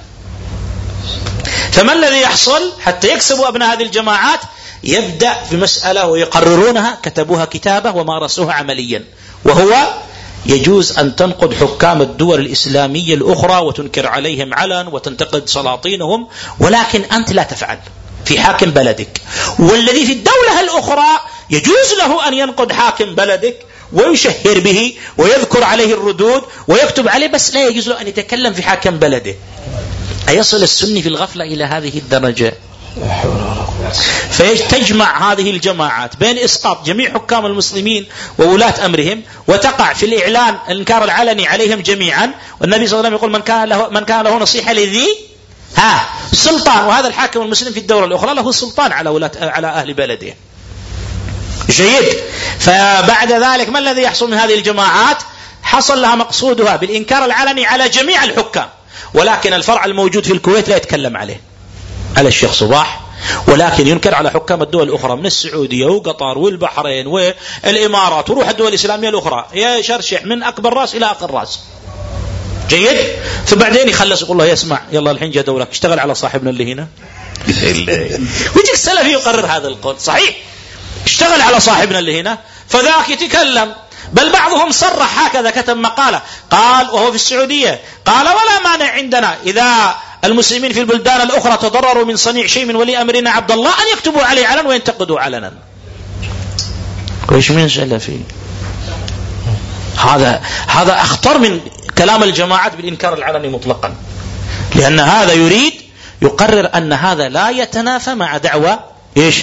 آه السلفية. فإذا في لهم مسالك وفي لهم أدوات وأدى للأسف هذا الخوض كما قلنا إلى احتقار وازدراء العلماء والعلم الشرعي والصرف الناس عنه لأهداف سبقا ذكرت بعضها. أيضا أدى إلى رفع ناس فوق منزلتهم يستحقون أن يوضعوا وألا يرجع إليهم. الأمر الثالث أدى إلى تقوية جانب هذه الجماعات المبتدعة وأنها كانت قائمة بجانب عظيم من الذب عن الإسلام. الأمر الرابع فيه توطيد نزع خصائص ولي الأمر واختصاصاته. اختصاصات ولي الأمر. لأن هذه الجماعات وقادتها يتصرفون في الأمة تصرف ولي الأمر. كل ما هو من خصائص ولي الأمر ويجوز له فعله فيأخذونه لهم. البيعة تعرفون يأخذونها إيش؟ لهم. هذا المسمى بالدكتور فضل اسم استعار ومسمى اسم آخر عبد العزيز عبد القادر. ومسمى اسم واسمه الحقيقي سيد إمام. ثلاثة بتشتغل. فهذا الآن اللي جاب جاب تراجعات وتكلم على بعض الأشياء وهو مفتي القاعدة إلى آخره. هذا الرجل في كتاب اللي هو العمدة في إعداد العدة. ماذا يقرر؟ يقرر على أنه إذا كان لك نصيحة لأمير الخلية والجماعة فلا يجوز لك أن تبديها علانية ويجب أن تنصحه سرا. إيه؟ أبدا. من كان له نصيحة لذي سلطان. هذا ذو بهتان. ما والله ما هو ذو سلطان. هذا ذو بدعة ذو إحداث ذو ضلالة. إذا هذه الجماعات يا أخي لماذا تنفذ الاغتيالات؟ يقول يتصرفون بما أن النبي صلى الله عليه وسلم يقول لك أذن لفلان أن يغتال. فكل ما هو من خصائص ولي الأمر ومن مسؤولياته ومما يجوز له فعله انطلاقا من المصلحة الشرعية من حرب وسلم وقتل وغيره كله صار يفعلونه إيش؟ هم ويأخذون البيعة هم. من ذلك ما يتعلق بالحديث عن واقع الأمم ومتابعتها والقضايا السياسية الداخلية والخارجية الحقيقة أن الدخول في هذا الباب هو فرع من هذا الأصل الذي يمشون عليه وهو عدم الاعتراف بولاية ذوي الولاية الإسلامية الموجودة الآن ومن ثم فهم البديل. فهذا فرد من الأفراد. الاهتمام بفقه الواقع على هذه الصورة هو فرد من أفراد فعلهم كإقامتهم الحدود على أمورهم كإعلانهم الجهاد كقيامهم بال... ومتى ما يريدون الهدنة يعلنون عادي. يعني جاء فترة من الفترات تنظيم القاعدة يقول لا بأس أن نعمل هدنة مع أمريكا لمدة سنوات كثيرة. يعني هم يجوز لهم الهدنة حكام المسلمين لا يجوز لأنهم لا يعترفون بإسلامهم. فهم يرون عدم شرعية وإسلام الولاة الموجودين اليوم. فسقطت ولايتهم وشرعيتهم فمن البديل؟ البديل هذه الجماعات. في مسائل كثيرة من خصائص الإمام ومما يحق له فعله ومنه قضية الاهتمام والاعتناء بما يتعلق بواقع الدول وسياستها الداخلية وال والخارجية. من مفاسد هذا الأمر باختصار أن فيه سبحان الله تحدث الرجل التافه في أمر العام فإن النبي صلى الله عليه وسلم لما قال إن بين يدي الساعة سنين خداعة يصدق فيها الكاذب معلش أنا تعبتك طلع نزل عشان هو ما يصدق وأنا خلاص بهدأ خلاص. يصدق فيها الكاذب ويكذب فيها الصادق ويؤتمن فيها الخائن ويخون فيها الأمين ويتكلم فيها الرويبضة. قالوا يا رسول الله ما الرويبضه الرويبضة؟ قال السفيه وفي لفظ الرجل التافه يتحدث في أمر العامة. النبي عليه الصلاة والسلام ذكر هذا على وجه المدح ولا على وجه الذم والتحذير؟ فكيف يسمى فقها الرجل التافه يتحدث في أمر إيش؟ العامة. ولهذا أصبحت هيجوا الناس لأن قلت لكم ليكونوا مواد لهم إذا أرادوا الانقلابات والثورات. ولهذا أصبح القضايا السياسية يتحدث عنها صنف الفنانين والمطربين. عادي. آه، يسووا مع الفنان ما آخر ألبوم ما آخر ثم يقول له ما رأيك بالحرب الدائرة بين كذا وكذا؟ ما رأيك بالرئيس فلان نطلعه ونحط واحد بداله؟ الرياضيين فئة الرياضيين فئة الرسامين في كل كل كل كل كل فئات المجتمع أدخلوهم في هذا ليكونوا أدوات لهم لتحقيق هذا المبعد الخبيث ومبدأ المنازعة والخروج لمن والله الله أمر المسلمين. حكام المسلمين يجب عليهم ما أوجبه الله عليهم من مراعاة مصالح دين الناس و ودنياهم كما أن من المفاسد هذا كما قلت لكم توسيد الأمر إلى غير أهله كما تقدم في حديث أبي هريرة رضي الله تعالى عن الأمر الأخير أن كثير من هؤلاء لجأ إلى هذه الأمور ليكسب أتباعا. حقيقة يا أخوان. حتى لو كانت طبيعته ليست ميالة إلى هذا الأمر لكن يتكلف أن يتحدث عن الواقع ويتحدث عن الأحداث ويتحدث عن كذا ويكون له بصمة ويكون له فعل إما جهلا بحقيقة ما هو فيه من الحال وإما طلبا لأن يكون له جمهور. يقول لك يا أخي مو معقول. نخلي كل شيء الحزبيين الحزبيين شلوا الناس أخذوا الناس علينا. أخذوا الناس. طيب هو الحزبي أخذ الناس بالأناشيد وأخذ الناس بالبدع وأخذ الناس أنت تلاحق تأخذ الناس بنفس أسلوبه أنت ما جئت لتأخذ الناس. أنت جئت لتبلغ الناس دين الله تبارك. هذه مسؤوليتك. استجاب لك. أحد أو لم يستجب لك. ولكن لما يكون هذه اللغة الموجودة ولاحظوا الآن أنا أحدثكم عن من؟ عن صنف يذم الحزبيين. يذمهم. ويقول لماذا أخذوا الناس؟ إذا يتحدث في هذه القضايا ويتكلف الحديث فيها حتى يأخذ بقية ممن أصيب بهذا المرض. أنا ربما هذا القدر أيضا أكتفي به في هذه الجولة. قد تكون هي الجولة الأخيرة بالنسبة لي وقد تكون بعدها جولات. الأمر يعود إلى الشيخ. جزاكم الله خير ومن كلام الشيخ يعني أبي العباس الذي لم يذكره الآن أنه يقول أن هؤلاء في نهاية المطاف يكون أحدهم كالسوبر ماركت في أي شيء يعني عنده استعداد أن يتكلم فيه. ومما يؤكد كلام الشيخ أن إذاعات الكفار تحرص تمام الحرص على أن تقيم برامج حتى تجعل الناس يشاركون في كل الأحداث وتربي المسلمين على طريقة الكفار في هذا الخوف. وقبل الإكمال أحيل بسؤال إلى الشيخ خالد حفظه الله حتى يتضح يعني الأمر تماما فيما يتعلق في حديث تفضل شيخنا. فيما يتعلق بحديث من أراد أن ينصح لذي سلطان. فما كيف نستدل بهذا الحديث في عمومه وإطلاقه على بطلان من يفرق يعني في الإنكار بين واليا للمسلمين ولي أمر هنا أو هناك من أن هذا الحديث لا يشمله. فكيف؟ يعني ما هي وجه الدلالة من هذا الحديث على بطلان تلكم البدعة التي تجعل أنه يسوء للمسلم أن ينكر على ولي أمر في بلد آخر لا يقطن في بلده. تفضل شيخ. نعم. وهذا الحديث قد سبق في كلام الشيخ أحمد بأنه أخرجه ابن أبي عاصم في السنة وبي وبوب عليه الباب الذي ذكره الشيخ أحمد كيف أو كيف تكون نصيحة السلطان. والحديث صححه الإمام الألباني رحمة الله عليه. وهذا الحديث مع غيره من الأحاديث في معناه في الصحيحين. مع غيره من الأحاديث في معناه في الصحيحين. ومع غيره من الآثار في الصحيحين. وغيرهما كلها تنصب في دلالته.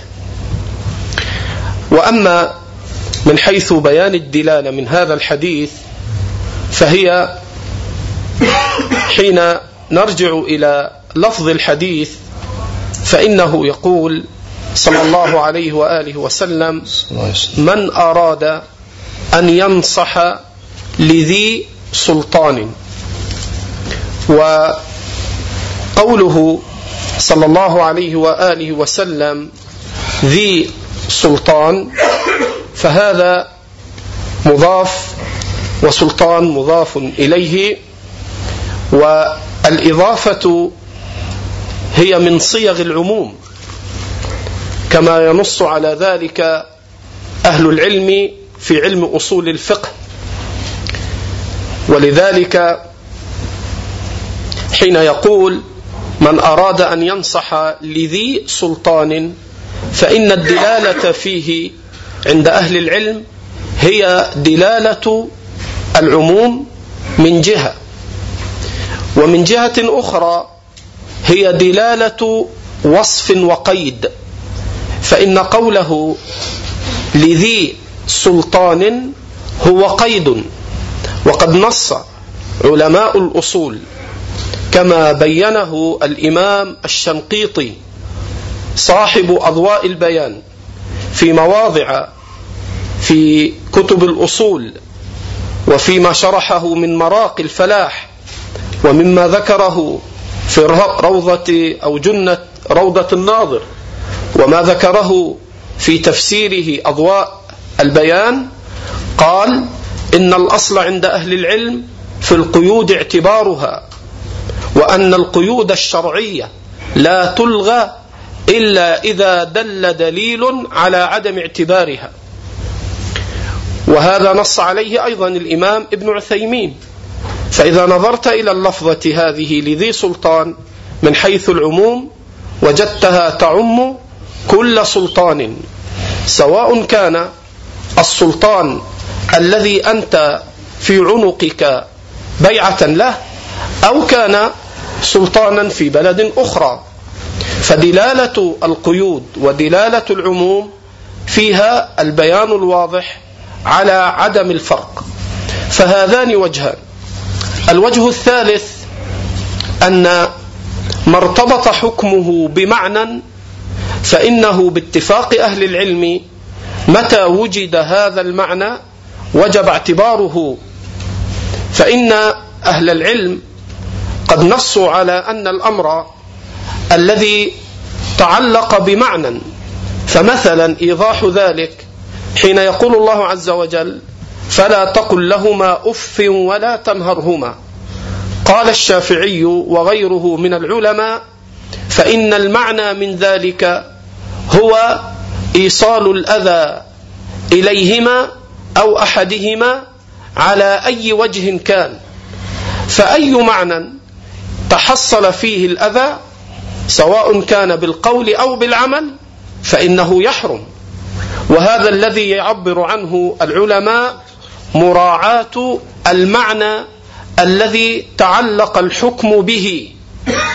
فإن المعنى الذي تعلق الحكم به حتى أوجب الإسرار بالنصيحة للسلطان هذا معنى معلوم ظاهر جلي وهو سد باب الفتنة والشر.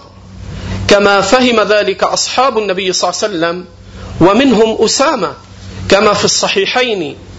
قال دخلنا على أسامة بن زيد فقلنا له ألا تدخل على هذا الرجل؟ هكذا عند البخاري وعند مسلم ألا تدخل على عثمان فتكلمه فقال أسامة إنكم ترون أو ترون أني لا أكلمه حتى أريكم أني أكلمه. إني أكلمه فيما بيني وبينه ولا أحب أن أفتح باب شر. فالمعنى الذي أمر به الناس بإسرار النصيحة للسلطان لا يتنازع الأئمة أن المعنى هذا هو سد باب الشر والفتنة. ولذلك فإن قوله صلى الله عليه وسلم من أراد أن ينصح لذي سلطان هو معلق بمعنى يدور الحكم معه كما ينص أهل العلم. فهذه ثلاثة أوجه من الدلالات دلالة العموم ودلالة القيد ودلالة المعنى وكلها ينصب حينئذ في أنه لا فرق بين أن تذكر وتطعن في إمام هو في بلدك أو أن تطعن في إمام في غير بلدك. ثم بعد ذلك جريان عمل الأئمة. فإن الأئمة حين صنفوا كتب العقائد فإن الأئمة قد نأت بهم الأقطار وتنوعت بهم أماكنهم. فذاك مصري وذاك شامي وذاك حجازي وحصلت المنازعة بين الأمراء فربما ولي هذا موضعا وولي آخر غيره. فإذا نظرت إلى كلام الأئمة لم تجد أنهم كانوا يحملون على ولاة الأمر الذين ليس لهم في أعناقهم بيعة. وإنما كان الجميع تضطرد أقواله وتتواتر أفعالهم في عدم إظهار الطعن على ولاة الأمر. حتى جعلوا ذلك من باب العقائد. فإذا نزلت إلى زمنك هذا في أئمتنا كأئمة أهل السنة والحديث ابن باز الألباني ابن عثيمين لم تجد في كلام علمائنا أنهم كانوا يطلقون ألسنتهم في حكام ليسوا هم حكام بلدهم. فأين كلام ابن باز في الطعن على ولاة أمر للمسلمين؟ ليسوا هم من أهله من أهل بلده. وأين كلام الألباني في هذا أو كلام ابن عثيمين وإنما العلماء كلهم يوصون بعدم التعرض والطعن على الولاة وأن نسمع ونطيع لا شك في غير معصية. فكل هذا مما دل عليه الحديث مع ما في معناه من الأحاديث الصحيحة في الصحيحين والآثار الثابتة في هذا. نعم. أحسن الله إليك شيخنا.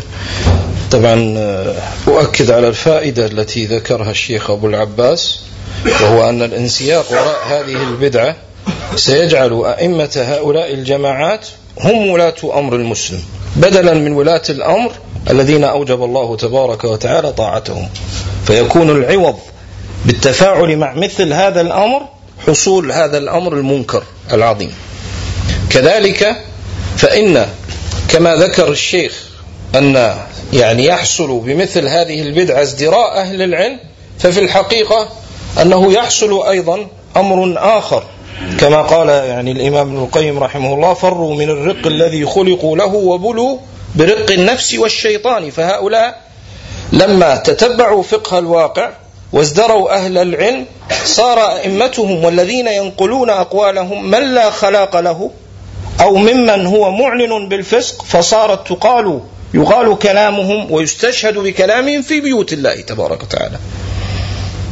وهذا يدلك على أن هذه طريقة غير مرضية وأنها طريقة غير مشروعة.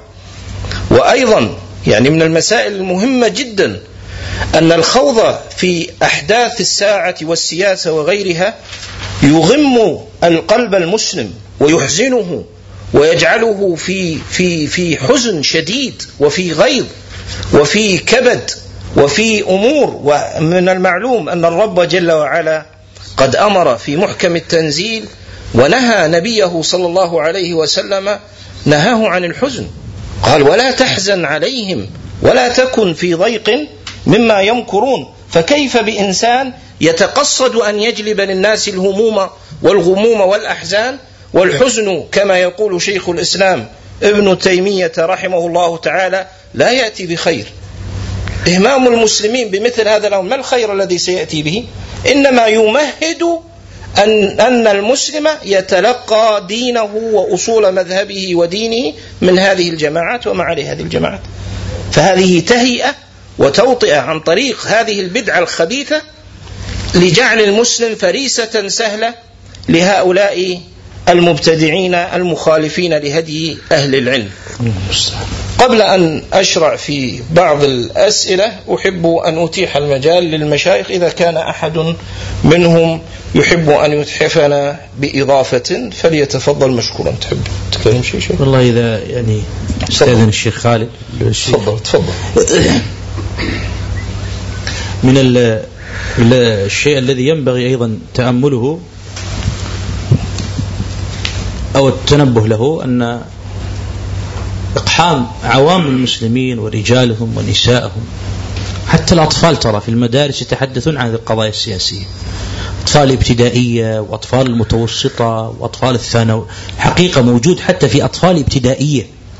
يعني هذا الطفل لم يصل له الأصول الثلاثة ولم يصل له إصلاح دينه وعقيدته وبر الوالدين وحق الجيران ولكن وصل له ما يتعلق بالقضايا السياسية الداخلية والخارجية وبالواقع الداخل والخارج. هذا إشكال. بمعنى أن صلاح دين الناس غير متحقق. أن صلاح دين الناس غير متحقق. فانشغلوا بما لا, لا يستطيعون. حتى لو علمت أنت الواقع ما دورك؟ ماذا تفعل؟ ستقول بالعاطفة. يعني من مسالكهم تعرفون أنتم أن من أعظم ما يستفيدون منه تعامل الناس بالعواطف. والعاطفة كما قال الشيخ ابن عثيمين رحمه الله العواطف عواصف بصاحبها وبغيره. فراح يتعاملون بالعواطف لا يتعاملون بالأدلة الشرعية لأنهم خلوا من الأدلة الشرعية وخلوا من تعظيم الأدلة الشرعية أو فيهم ضعف بسبب تلقيهم هذه المواد من هؤلاء الناس. فالذي سيحصل أنهم سيتأثرون بهذه الأحداث وبتحليلات محلليها وبمواقف الدعاة منها. أيضا بنفس الوقت سيتعاملون بالعاطفة ولن يتعاملوا بالشرع. وتعجب لما تجد أناسا من العوام ويتحدثون عن جهاد وعن تكفير وعن قضايا داخلية وقضايا خارجية. ربما عجز أو وقف فيها العلماء وقف التأمل والتأني ووقف فيها أهل الاختصاص وقف التأمل والتأني. اليوم يتحدثون بكل شيء هرج مرج هرج ومرج وفوضى ويتحدث في كل شيء بالعواطف بالجهل بمقتضى الانتماءات الحزبية. يعني يكون حديثهم عن الأحداث ليس مبنيا لا على علم ولا نور ولا هدى ولا على ثمرة. ما هي الثمرة من هذا الذي تخوضه؟ أنت شغلت عن معرفة الصلاة والصيام والزكاة والحج وأركان الدين وعن معرفة عقيدتك وعن الحذر من أهل الباطل. هذا شغلت عنه كله بشيء. ما هي ثمرته؟ فهمت الواقع ما هو آثرك؟ ليش اللي تفعله يعني؟ ما الذي ما الذي ستصنعه؟ ستنازع ذا القرار لتتخذ قرارا يرضي يرضي رغبتك وشهوتك ويرضي طموحك ويرضي رأيك وقناعتك. إذا لا بد من إحداث إيش؟ هذه المنازعة. فهو حقيقة طريق لأن يتناول الناس القضايا بعاطفة وهذا هو من أسباب الفتن والارتباكات الحاصلة اليوم مع أن دين الناس أنفسهم لم يعني يصلح بالعلم النافع والعمل الصالح. ولهذا النبي صلى الله عليه وسلم ماذا قال في الهرج؟ حديث عبد الله بن مغفل ها؟ أو معقل بن يسار. قال صلى الله عليه وسلم العبادة في الهرج كهجرة إليه.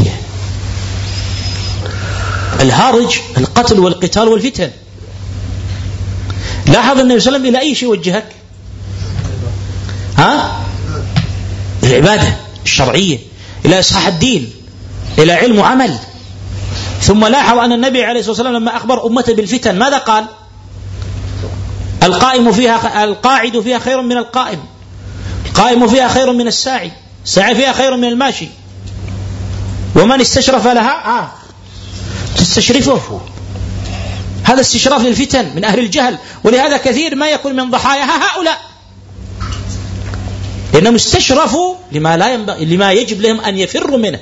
ولهذا قال صلى الله عليه وسلم في الحديث الآخر إنما السعيد لمن جنب الفتن. ولمن ابتلي فصبر فواها. لا يذهب يستبلي لا يذهب يستجري البلاء إلى نفسه. فإذا هذا مخالف لتوجيهات النبي صلى الله عليه وسلم في الفتنة. ماذا تصنع؟ تدح الذي يفرغ للعبادة لإصلاح دينه لإصلاح عمله لإصلاح آخرته خصوصا أنه ليس له من الأمر شيء وأن الأمر من اختصاصات ذوي الاختصاص. هذا يعني هي تقدمت. بس أحببت أن آتي بها بأسلوب آخر وفقنا الله فيكم ما يؤكد يعني ما ذكره الشيخ. أيضا حديث مسلم لما قال النبي صلى الله عليه وسلم بادروا بالأعمال فتنا كقطع الليل المظلم فالنبي صلى الله عليه وسلم حال الهرج والمرج والفتن أرشد إلى المبادرة بالأعمال الصالحة. وحسبك أن صفة الخوض على النحو الذي يريده هؤلاء القوم هي صفة مذمومة وصف الله جل وعلا بها أعداءه. فقال في وصف الكافرين وكنا نخوض مع الخائضين. إذا كان عندك شيخنا تضيف إضافة سلم. سلم. إذا نأخذ بعض الأسئلة هناك سؤال الشيخ خالد بعد ذلك الشيخ خالد حفظك الله يقول السائل هل يجوز انتقاد السلطان عن طريق انتقاد عقيدته يعني يقصد مثل ما حصل من جهة مرسي وكذا مما تقدم يعني ف... هذا نعم. حصل فيه شيء عن العلامة الشيخ الفقيه صاحب الحديث أبي أنس محمد بن هادي نفع الله به. فقد كنا في مصر حين ولي أمر الناس هناك الرئيس الدكتور مرسي واستقر له الأمر واستقرت له الشوكة ونحن ولله الحمد ننتقد الإخوان المسلمين ونحذر منهم كما حذر العلماء كابن باز وغيره ونحن على أثر العلماء.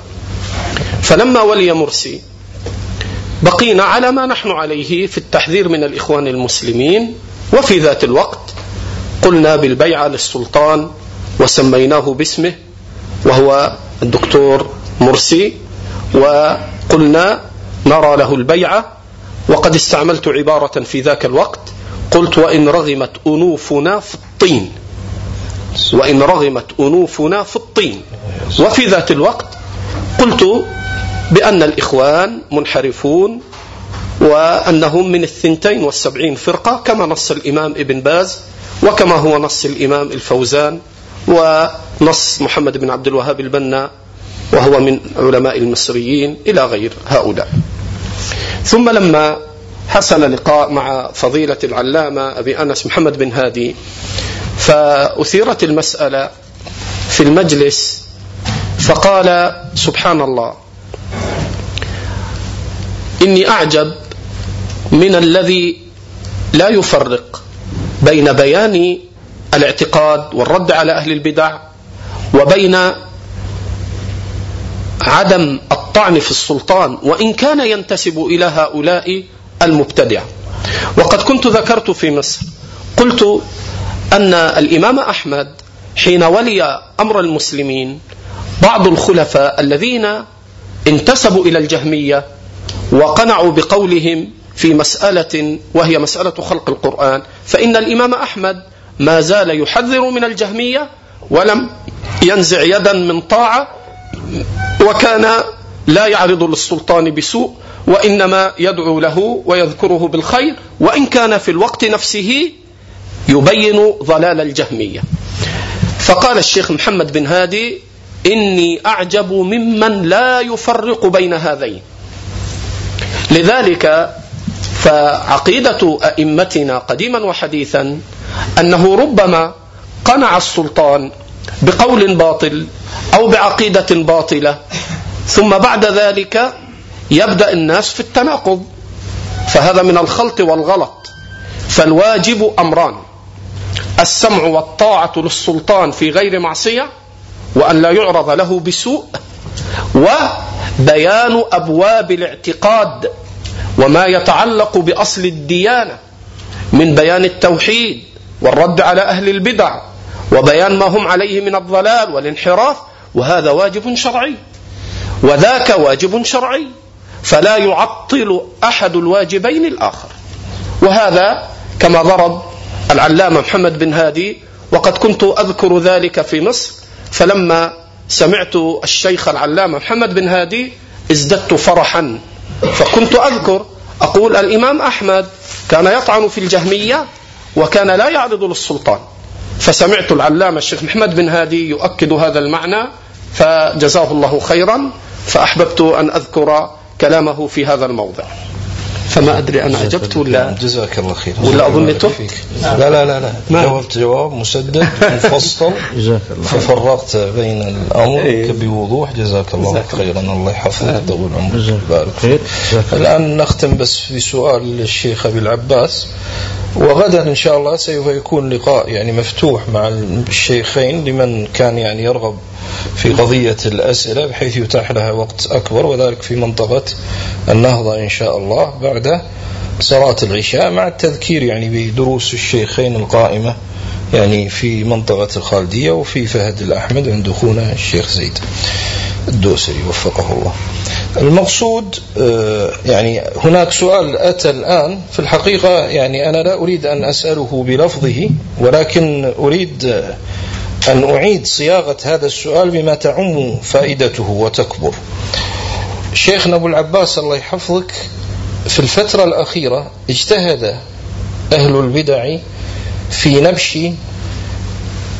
كلمات قديمة قبل أن يتضح شأن هذه الجماعات اتضاحا تاما لكل أهل العلم فأخذوا يقتطعون بعض المقاطع أو الكلمات الشاردة أو الواردة إما عن سياقها وإما في وقت مبكر لم تتضح معه الحقائق.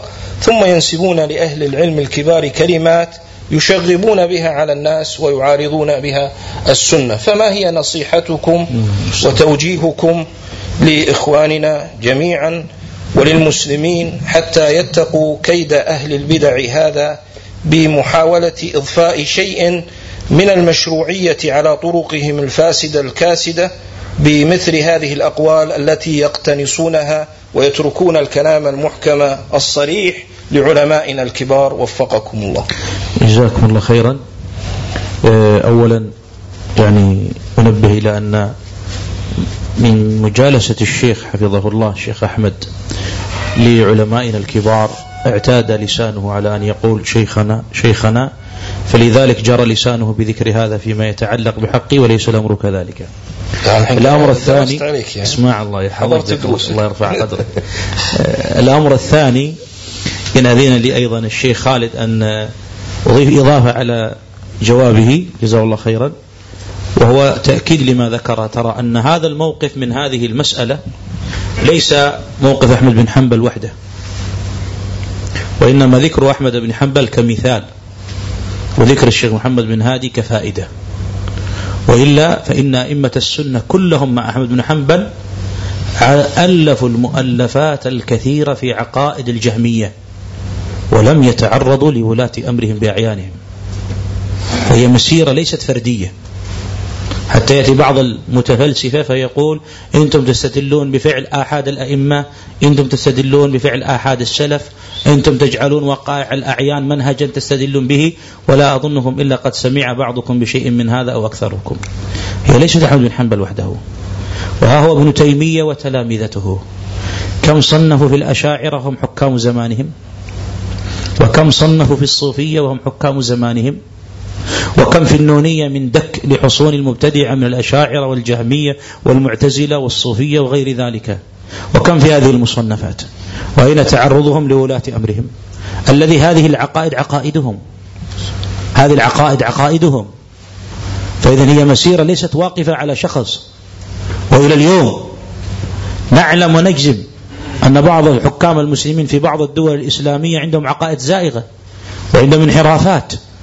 عندهم تصوف عندهم خروج أو إباضية عندهم عندهم عندهم إلى آخره. أئمة السنة الذين يقررون الرد على الإباضية والرد على الخوارج والرد على الصوفية والرد والرد والرد إلى آخره. أين تعيينهم لولاة أمور تلك البلاد؟ إنها مسيرة جماعية مسيرة عملية متتابعة من قرون السلف المؤلمين في الرد على الجهمية إلى عهد ابن تيمية وتجديده إلى عهدك اليوم. مصنفات في الأشاعرة كثيرة لابن تيمية وغيره ولاة أمره في زمانه وش هم ما هم؟ شاعرة. ما الذي سجنه؟ ما الذي نكل به؟ أشاعرة وصوفية. ومع ذلك يوم جاء الجهاد جاهد تحت ظله رايتهم. وصنف الرسائل في استجابة لطلبهم ولنصيحة لهم كما في مقدمة السياسة الشرعية.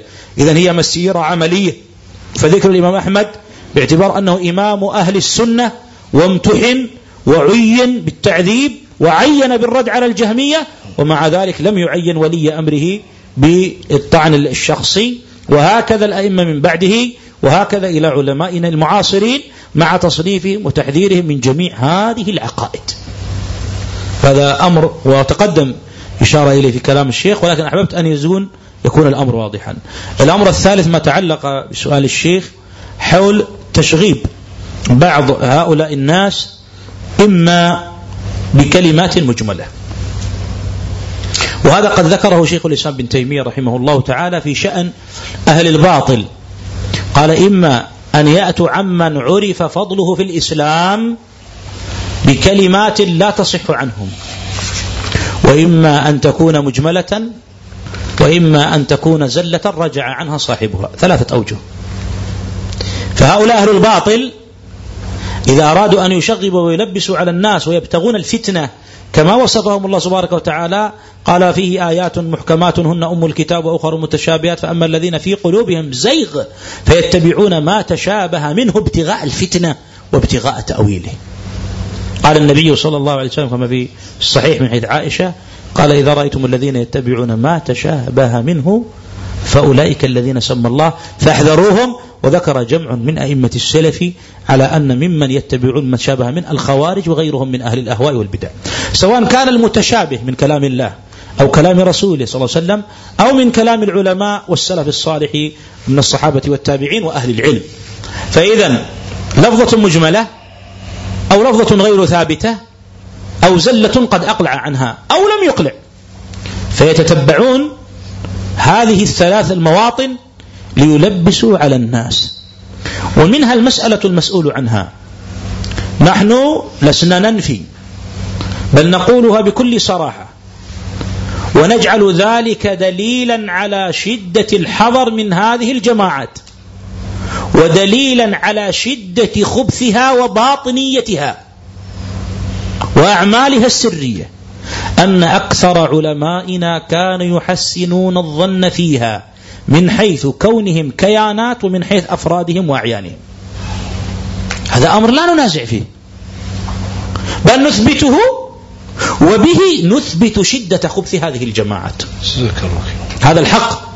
فكثير من علمائنا سواء من حيث كياناتهم وجماعاتهم كأسماء إخوان تبليغ و وإلى آخره أو من حيث أعيان أناس معينين من الدعاة والمفكرين الإسلاميين جاءت فترة من الزمن كان العلماء يحسنون الظن بسبب الجهود التضليلية الإعلامية الضخمة لهذه الأحزاب المدمرة والجماعات المضللة.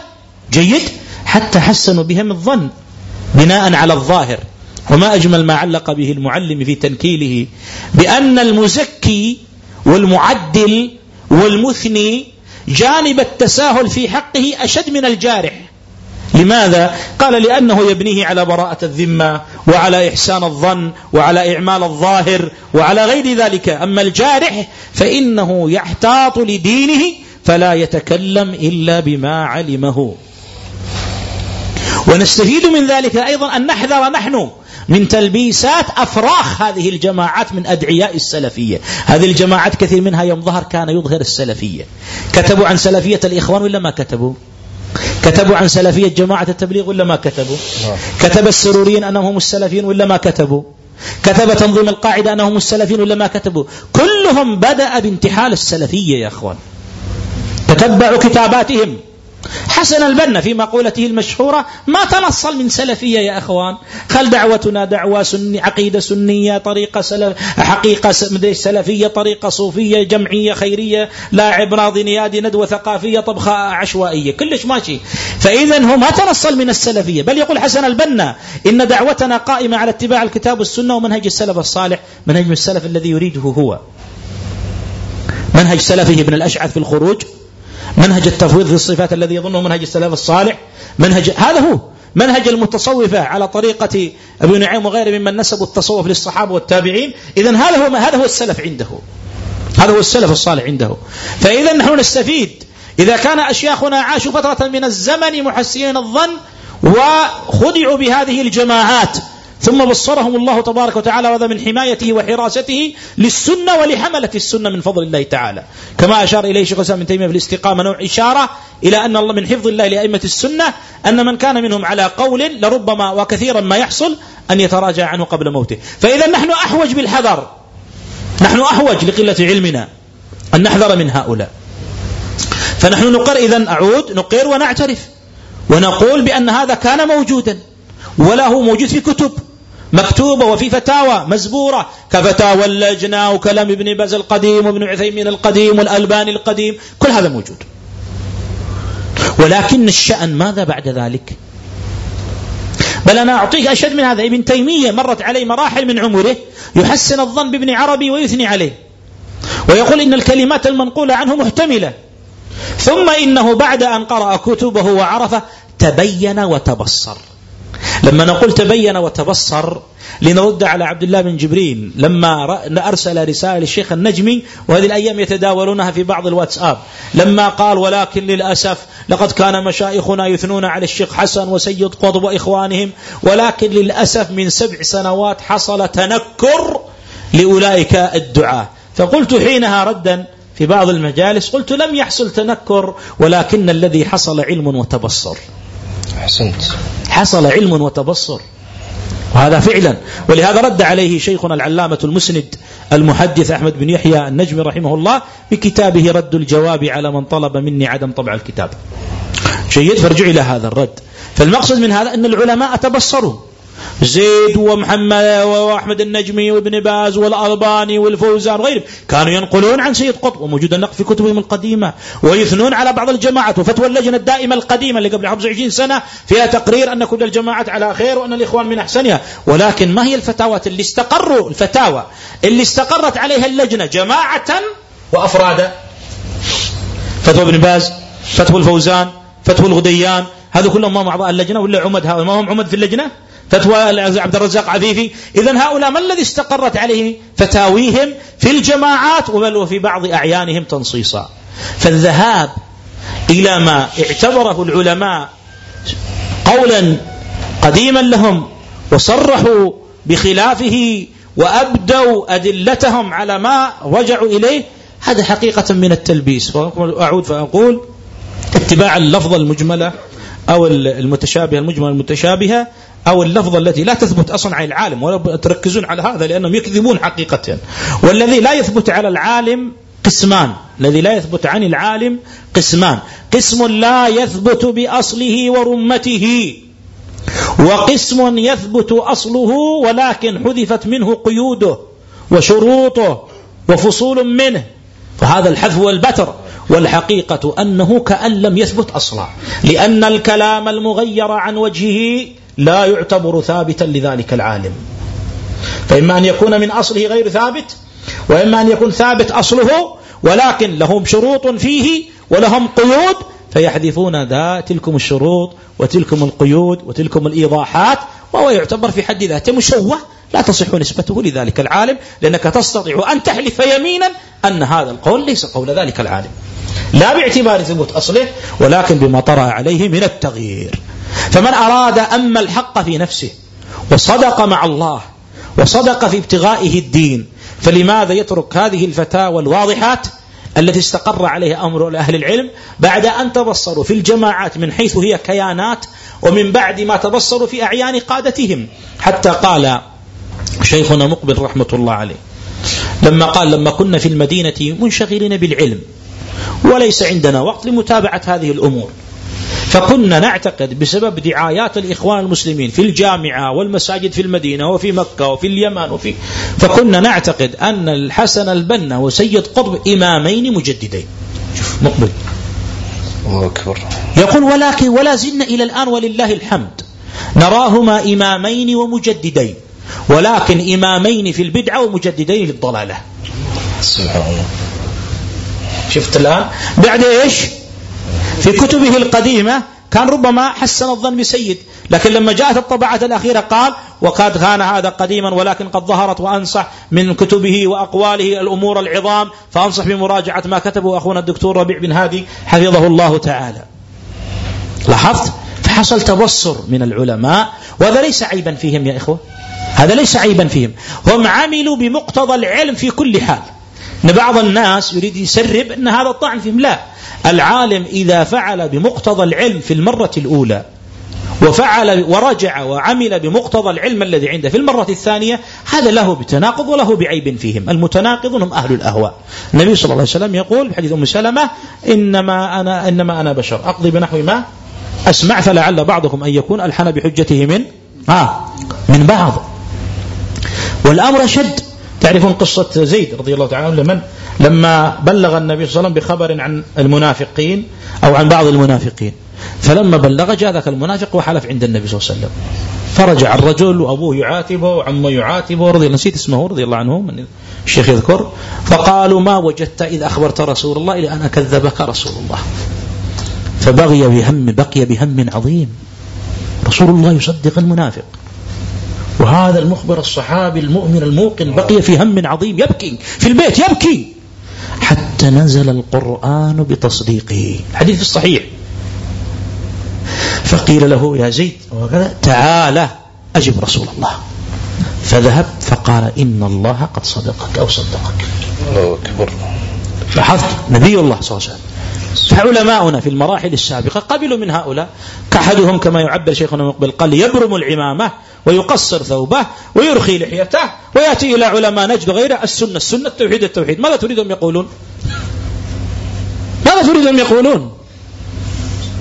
فلكن لما تكشفت الأمور وصرحت هذه الجماعات وطبعت كتبها وقرئت كتبها حقيقة الآن قرئت ولم تقرأ إلى الآن كاملة. قرئ شيء كشف هذا الوجه القبيح عنها فتبصر العلماء ورجعوا. وربما أنا يعني طلت في شيء فإذا كان الشيخ يريد ينبه على نقطة حقيقة فينبغي أن تتنبهوا إلى هذا الأمر. حين نقول نعم هذا موجود في كلام العلماء ما ننكر ولكن كما قلت لكم سببه ما تقدم ووجود الأقوال الأخرى مثبتة صوتا وصورة. يعني أليس هناك فرق بين أن يقول الألباني في مقدمة اختصار للعلو ها؟ في مقدمة اختصار للعلو قال الأستاذ الكبير سيد قطب. وبين أن يقول في أواخر حياته تعليقا على كتاب الشيخ ربيع العواصم والقواصم بخط يده الذي لا ينكر. شيخ الألباني جزاك الله خيرا أيها الأخ الربيع على ما بينت من انحراء من جهل هذا الرجل بأصول الإسلام وفروعه. وإن أي شخص أو فرد على شيء من الثقافة الإسلامية ليتبين له انحراف هذا الرجل عن الإسلام أصوله. ركز على هذه الكلمة وفروعه. هل بين شوفوا التباين اللي بين كلمتين؟ ها؟ تباين عظيم. فسلك الناس في مثل هذا الموقف مسلكين. المسلك الأول مسلك الحدادية قطع الله دابرهم. قالوا إخوانية الألباني. يعني الألباني إخواني. الإخوان ما يبونه. قالوا إخوانية الألباني. ومن ضلال الألباني ثناء على سيد قطب. ومن ضلال الألباني تخريج فقه السنة لسيد سابق. هذا يدل على أنه إخواني مدسوس في الصف الحدادي. والصف السلفي. جيد. وأناس لا. قالوا هذه الكلمة اللي قالها الألباني هذا موقف شيخنا من سيد قطب. صحيح. طيب وكلا الطرفين المضطربين تركا تصريحه الواضح الصريح بأن هذا الرجل جاهل ومنحرف. تنتين. عن الإسلام. أصوله وفروعه. قفلنا يا أخي. أنت تريد الدين ولا تريد تلعب؟ ولو فرضنا أن عالما بقي على إحسان الظن التي قلت عنها زلة ولو لم يرجع عنها. وقلنا ثلاثة أقسام. إما لم يثبت وإما لفظ مجمل وإما زلة عاد منها وقد لم يعد عنها. فلو فرضنا أن عالم سنة مات محسنا للظن. لم ينقل رجوعه عنها. لم ينقل دعني آتي كما يقول أبعد الاحتمالات. يعني مات عالم على إحسان الظن ما تبين له. ونحن نعرف أنه عالم سنة. وما تبين له حال رجل ولا حال جماعة. هل يجوز أن تترك الحجج والبراهين لكونه في نفسه معذورا إذ لم يتبين له؟ هذا ما يجوز. وهل يجوز لأحد أن يعترض على حجج من بذل الحجج وشرحها ووضحها بأن العالم فلان مات ولم يتبين له هذا الحق؟ أعوذ بالله من طمس البصائر يا شيخ. في علماء ماتوا ولم يتبين لهم أشياء. لا في أشخاص ولا في غيره. بل كانوا يحسنون. أظن الشيء مش يذكر باب التكرار يعني. آه لما سئل الشيخ بن عثيمين عن مقولات لعبد الرحمن بن الخالق دون أن يسمى له. موجود بالصوت. أنا سمعتها قديما حقيقة. ثم المتصل قال يا شيخ عاتبني الإخوان وقالوا لابد أن أسمي لك صاحب تلك المقالات. طبعا الشيخ وصف صاحب تلك المقالات بأنه كذاب ضال مضل. المهم أتى له بالطهر قالوا يا شيخ قالوا يا شيخ عاتبني بعض الإخوة وقالوا نحتاج أن يعني نسمي لك الشخص. هذا الشخص يا شيخ اسمه الشيخ عبد الرحمن عبد الخالق. الشيخ من أول شيء إيش؟ بتعبيرنا العامي قالوا انصدم بالتعبير اللي دارج الحين. قال تأكدوا. الشيخ عبد الرحمن لا يكون هذا غير ثابت عنك. شوف حسن الظن وين رايح شوف الصورة المرسومة. تأكدوا. قال يا شيخ لا نحن متأكدون هذا كلامه في المدرسة السلفية في أصول العمل مدري إيش أصول الدعوة السلفية. يا شيخ هذا كلامه. قال تحروا. ما, يقول الشيخ عبد الرحمن هذا؟ يعني طعن في أمة الدعوة في كذا. الشيعة عجائب ما يبلغونهم ما يبلغ المشايخ. قال يا شيخ إن ثبتت عنه هذه الكلمات وهذه الأقوال فهل أنت على جوابك السابق؟ قال نعم. قال ماذا؟ ها؟ نعم. إن ثبتت عنه نعم. الشيخ من باز في درس له في كشف الشبهات نسخة معينة ويغال للأسف أن الطبعة المتداولة يعني ومن حضر الدرس قال هذه الفقرة غير موجودة في الشريط المتداول وكان القارئ الذي يقرأ الدرس لهجته أعجمية. كشف الشبهات؟ فجاء ذكر جماعة التبليغ. قال يا شيخ يصلون في مساجد فيها قبور. قال ما نعلم هذا عنهم. ما نعلم عنهم هذا. قام واحد قال يا شيخ ذكرها الشيخ حمود في كتابه القول البليغ وثبت هذا عنهم. قال الشيخ حمود منعم من علم حجة على من لم يعلم. الله. الأمر سهل عند علماء الشيخ حمود؟ ها. والنعم من علم حجة على من لم؟ ها. يعلم. العلماء يوم جاء محمد علي الصابوني الإخواني الحلبي الأشعري ها؟ الصوفي محمد علي الصابوني اللي في مكة صاحب المختصرات ها؟ لما جاء كان مجموعة من علمائنا في الحرمين اغتروا به. قدم لهم بعض المؤلفات. قرض له عبد الله خياط قرض له الظاهر عبد الرزاق. مجموعة من العلماء قرضوا له. ثم أصدروا بيانا في براءتهم إيش؟ آه. منه. ساب إيش؟ التبين. التبصر بحالهم. الأمثلة كثيرة قديما و وحديثا. فينبغي أن يزال أن يعرف أن من سلك هذا المسلك أن يعرف أنه صاحب هوى. صاحب هوى. مبتغ للفتنة. صاحب ضلالة. يريد أن يفتن الناس عن الحق. هذا الذي أستطيع أن أقتصر عليه. جزاك الله خير الله يبارك فيك. وأنا أحب أن أضيف فائدة قبل ربع قرن. اعترف لنا بعض السروريين القطبيين أنهم يرسلون أسبوعيا رسل إلى العلماء والألباني خاصة يخبرون أن جئناك من الشيخ فلان وأنه يقرأ كتب السنة والتوحيد وأنه يذكرك بخير. فللقوم كيد كبار عظيم. ولذلك فأحسن الشيخ في يعني ما وجه وأنا أقرأ عبارة شيخ الإسلام ابن تيمية رحمه الله يقول وأما الألفاظ المجملة فالكلام فيها بالنفي والإثبات دون الاستفصال يوقع في الجهل والضلال والفتن والخبال والقيل والقال. فالمقصود أنه لا يعيب العالم أنه يكون بل كما قال الألباني رحمه الله أنه ما من عالم إلا ويكمل علمه شيئا فشيئا. فالمقصود أن العلماء لا يعيبهم طروء زيادة العلم بأحوال هؤلاء يعني فهذا حتى النبي صلى الله عليه وسلم كما في حديث ابن عجرة لما وصف للنبي صلى الله عليه وسلم حاله في القمل فقال لما جيء به إلى النبي صلى الله عليه وسلم كما في مسلم قال ما كنت أرى أن الوجع بك ما أرى.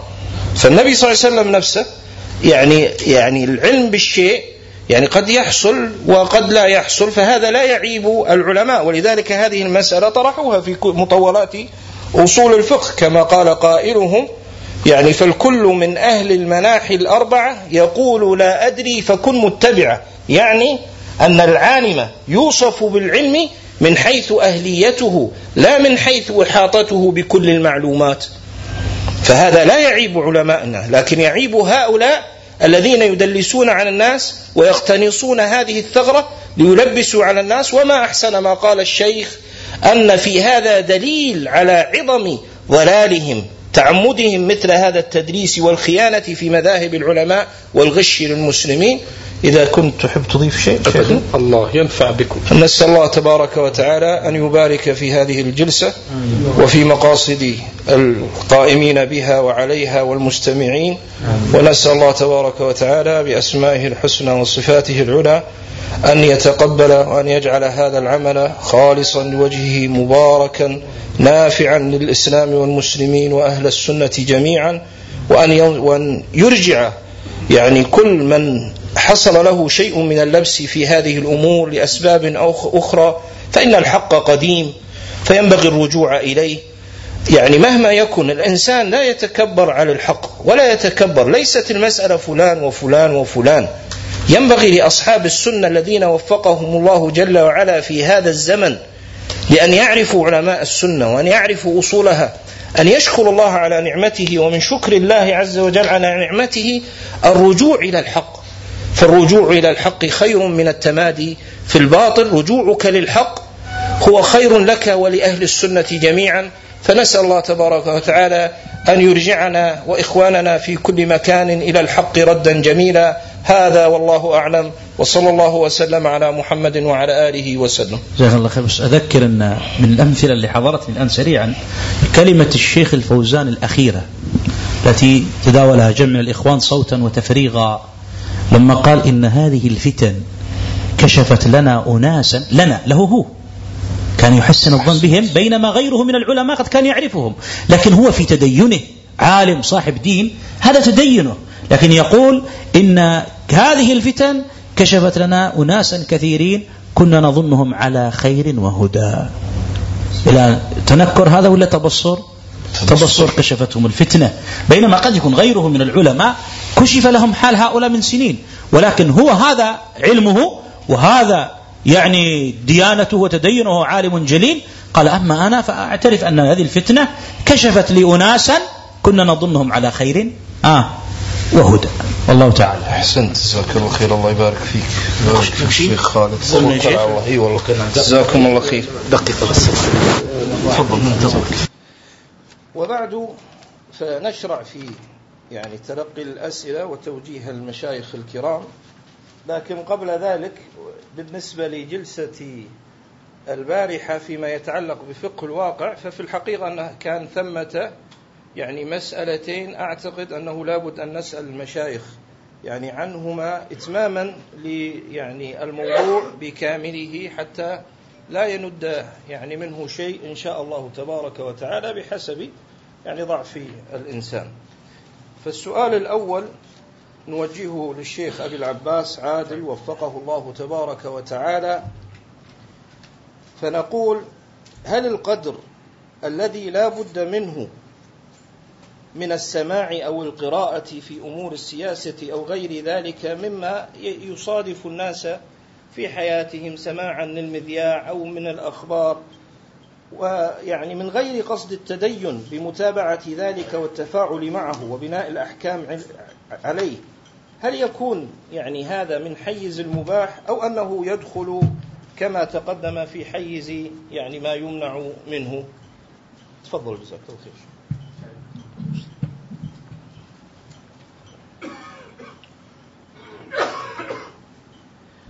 الحمد لله رب العالمين وصلى الله وسلم وبارك على عبده ورسوله محمد وعلى آله وصحبه أجمعين.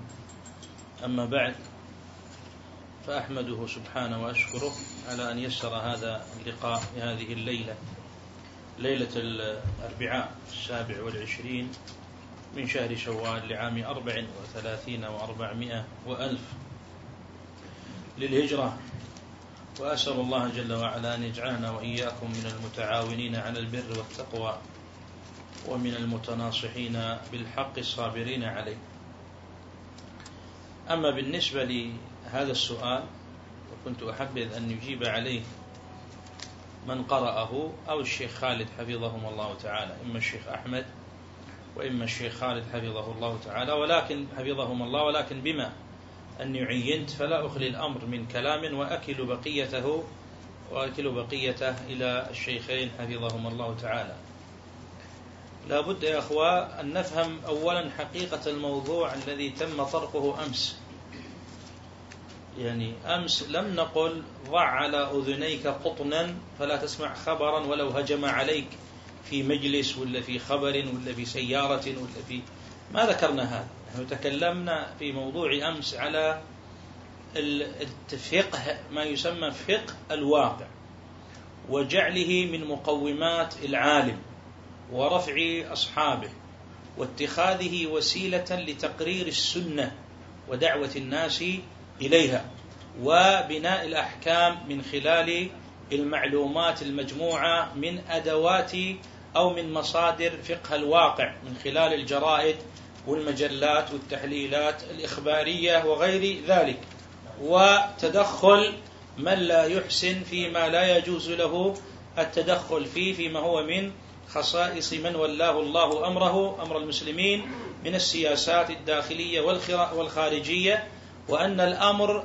قصد المتابعة قصد المتابعة متابعة هذه الأمور أن يتقصدها وأن المتابعة تدعو بعد ذلك للمخالفة والمعارضة ثم المنازعة. أن المتابعة تبدأ متابعة ثم تصل إلى المخالفة والمعارضة ثم تصل إلى المنازعة الواضحة والتدخل في خصائص ولاة الأمور. فإذا فهمنا جيدا الغرض من موضوع جلسة أمس أو لقاء أمس فهمنا الجواب على هذا السؤال فيما يبدو لي والله أعلم.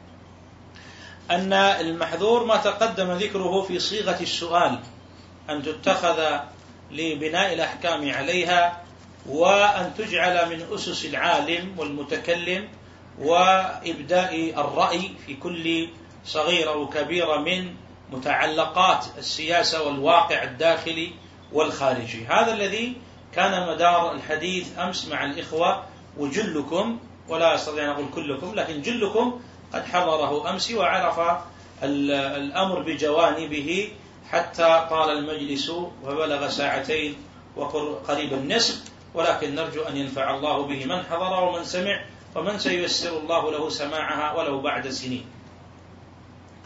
أما ما هجم على الإنسان من الخبر العام أو الخاص هجوما لا يتفاعل معه ولا يتأثر ولا يبني عليه أحكاما أو معرفة ولم يشغله عما هو أولى به من قراءة القرآن.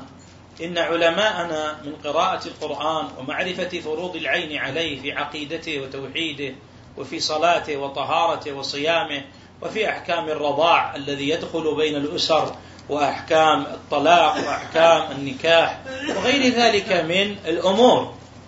أما أن يكون متتبعا قصدا للأخبار ولو لم يتخذ مواقف سياسية معارضة لأنه أصلا لا يذكر. قش على قارعة الطريق ما يذكر ولا ينتظر الأمة منه ماذا يقول وماذا يرى. ولكنه لو شغل نفسه بذلك وتجده في أحكام عبادته وعقيدته وتوحيده في أحكام معاملاته البيع والشراء والأجارة وغير ذلك يجهل مع ممارسته لهذه الأشياء. إذ يجب على كل من مارس هذه الأمور التي في الأصل قد يكون بعضها تعلمه فرض كفائي لكن من خاض في تعين عليه أن يتفقه كالتاجر. إذا أراد أن يتاجر تعين عليه أن يتفقه في أحكام البيع والشراء حتى لا يقع في الربا وفي المحرمات. ولهذا كان من سياسة بعض ولاة أمر المسلمين ممن تقدم من الصحابة والتابعين أنه لا يأذن لأحد أن ينزل السوق فيبيع ويشتري حتى يختبر في باب أحكام البيوع حتى بعد ذلك يأذن له. فإذا هذه فروض أعيان. إذا كان علماؤنا رحمهم الله قالوا إذا شغل علم من العلوم الشرعية التي هي أداة لفهم كتاب الله وسنة رسوله صلى الله عليه وسلم إذا شغل علم عما هو أهم منه من العلوم فلا يجوز الاشتغال به. هو علم شرعي. وهذه فتاويهم مزبورة في هذا الباب. فالمقصد إذا ليس ما يهجم على الإنسان ويطرق سمعه من جريدة رآها فيها خبر أو خبر في مجلس أو في إذاعة أو غير ذلك فهذا لا يكاد ينفك عنه الإنسان إلا إذا اعتزل في قمة جبل وقطع عنه الوسائل والناس لأنه لو لم يسمع من هذه الوسائل لسمع من الناس من جيرانه وأخباره في ديوانيته في مجلسه ولكن قصد التتبع قصد التدين اتخاذها فقها حيث إذا لم يعنى به طالب العلم والعالم اعتبر نقصا أو علمنة فكرية كما وصفها أساطين فقه الواقع هؤلاء هذا هو الذي يعني كان يعني مقصود الجلسة واللقاء ليلة أمس. أسأل الله أن يوفقنا وإياكم. جزاك الله خير شيخ أبو العباس. ونذكر يعني بكلام الشيخ ربيع في هذه المسألة وقوله يعني أن الناس بضاعة لا بد لهم أن يتعرضوا لأشياء فهذا أمر لا يستطيع الإنسان أن يمنع نفسه منه لكن أن يتدين بذلك أو أن يتقصد أن يتتبعه ويلهي نفسه به ويعرض نفسه لفتن الجماعات فهذا أمر آخر. الشق الآخر أو السؤال الآخر الذي أحببت توجيهه للشيخ خالد حفظه الله تعالى فيما يتعلق فيما يتعلق في موضوع البارحة شيخنا الله يحفظك يعني يعني تتبع بعض طلاب العلم من أهل السنة بعض المسائل الواقعة أو النازلة أو الأحداث التي يعني يستدل بها أهل البدع من أجل بيان تناقضهم وبيان أنهم يكذبون على الواقع ويصورونه على النحو الذي يشتهون. فهل تتبع الطالب المتأهل لمثل ذلك ردا لأهل البدع يعتبر قدر مشروع مطلوب أو أن لكم فيه تفصيل. جزا الله خير. أبو محمد أستاذنا أحمد السبيعي ونفع الله به. وأيضا الشيخ أبو العباس في كلمته نفع الله بهما جميعا. أما ما جاء في ذكر السؤال بأن يتتبع طالب العلم لا سيما ما قيده به الشيخ طالب العلم القوي الذي هو مؤهل لذلك أن يتتبع من أقوال هؤلاء المنحرفين ما يدل على تناقضهم وعلى انحرافهم وأن كلامهم ينقض بعضه بعضا. فما هو الموقف من مثل هذا التتبع لتناقضات هؤلاء المنحرفين؟ هكذا فهمت السؤال فقبل أن أجيب أتثبت. فهل هذا هو مقصود الشيخ؟ نعم نعم. جيد. أن يكون طالب سنة ومتأهل وهؤلاء يتلاعبون بالناس بتصوير الأحداث على نحو. فيدخل في هذا الباب لكشف أنهم غير منصفين وأنهم ينتقون من الأخبار أو أن لهم طرق في تصوير الواقع على نحو يخدم أهدافهم. يعني هذا هذا هو السؤال. نعم. مثل ما تفضلت. نعم. الجواب هو ما ذكر العلامة الفقيه ابن عثيمين رحمه الله كما تجدونه في كتاب العلم للإمام ابن عثيمين وتجدونه أيضا في سلسلة لقاء الباب المفتوح لمن أراد أن يستفيد موضع هذه الكلمة التي سأنقلها عن الإمام ابن عثيمين. فقد ذكر هناك في كتاب العلم وفي لقاء الباب المفتوح حين تكلم عن فقه الواقع وحال هؤلاء الذين يخوضون فيه فتكلم بكلام قوي ومتين كعادته رحمه الله في تأصيلاته النافعة التي يبنيها على القواعد الشرعية وعلى الأدلة من الكتاب والسنة. وقد ذكرت أمس بعض ما قال الإمام ابن عثيمين في مثل ذلك. والذي أريده الآن أن أجيب على هذا السؤال ببعض كلام الإمام ابن عثيمين. حين قال إن هؤلاء الذين يعظمون فقه الواقع ويلهجون بذكره ويكثرون من الاعتناء به هم في الحقيقة عندما تتبعنا تحليلاتهم وتتبعنا كلامهم ظهر أنهم يجهلون هذا الواقع الذي يدندنون حوله. يقول وبالتجربة وما وقع دل على أن هؤلاء لم يفهموا أصلا فقه الواقع الذي هم يتحدثون به.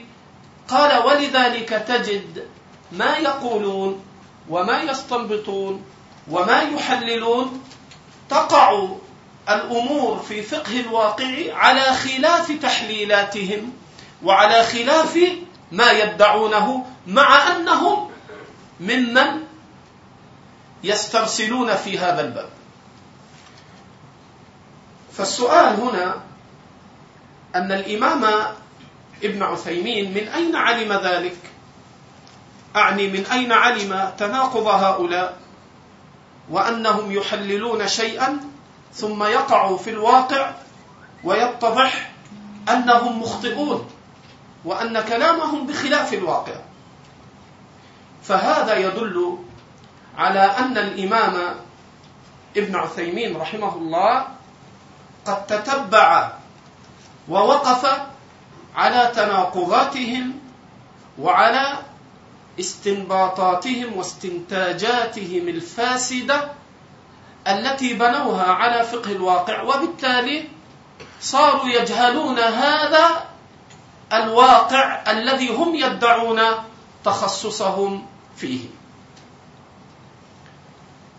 من هنا نلحظ عن أئمتنا أنهم حين يهدمون أصول أهل البدع فإنهم يتتبعون تناقضات هؤلاء ويتتبعون ما يدل على انحراف هؤلاء إلى غير ذلك.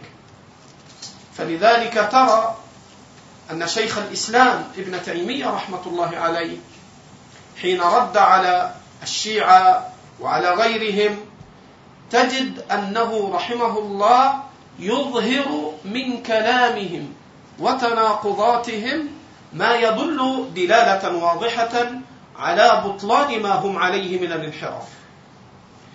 لذلك كما يقول أيضا الفقيه الإمام صالح الفوزان نفع الله به وحفظه الله. يقول هؤلاء حين يدرسون ويدعون إلى فقه الواقع وهم جهلاء بعلم الشرع فعلى أي شيء يزنون الأمور؟ إذا كان هؤلاء يجهلون فقه الشرع فعلى أي شيء يبنون فقه الواقع.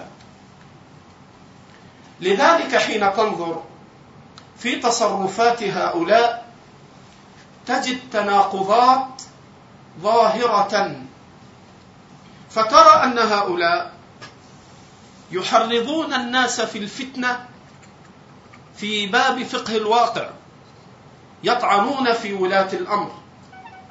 يقولون أن ولاة الأمر يفعلون كذا ويفعلون كذا ويجرون معاهدات مع الكفار ويوالون الكفار في بعض الأفعال ويمدونهم بالمال ويمدونهم بالبترول إلى غير ذلك.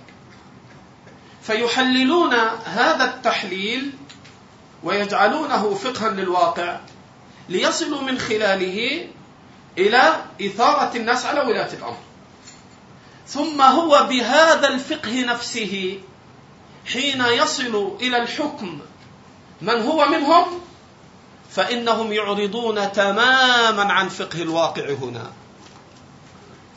ولا يذكرون شيئا من فقه الواقع إذا كان يتعلق هذا الفقه بمن هو منهم بل بمن فعل أو من فعل هذه الأفعال بعينها وزيادة ولكن ينتمي إلى منهجهم وإلى معتقدهم وإلى فكرهم فيغضون الطرف عنه ولا يثيرون فقه الواقع على من كان منهم كما حصل في كثير من البلاد التي وليها بعض هؤلاء ثم انتهى أمرهم فيها كما حصل عندنا في مصر وفي السودان وفي أفغانستان وفي مواضع كثيرة. اذا فهؤلاء لو كانوا صادقين فيما يدعون فانظر إلى ماذا يصيرون. فيهيجون الناس من هذا الباب ثم يطفئون هذا الباب حين يكون من ولي الأمر من جماعته ومن هنا يتضح جواب سؤال الشيخ أن طالب العلم القوي الراسخ الذي جل همه الاشتغال بطلب العلم. ربما يحتاج إلى أن يصنع في جمع كلام هؤلاء وفي بيان تناقضاتهم ما يعطي الطمأنينة للناس بأن هؤلاء منحرفون. فهذا مطلوب شرعي ومقصود ولكن لا يتصدر لذلك إلا من كان قويا في العلم وغلب عليه طلب العلم ثم أراد أن ينصر السنة بقواعد أهل السنة دون أن ينجرف حتى يأخذه هذا الأمر فيصرفه عن الطلب. هذا الذي يحضرني بالنسبة لهذا السؤال والله أعلم.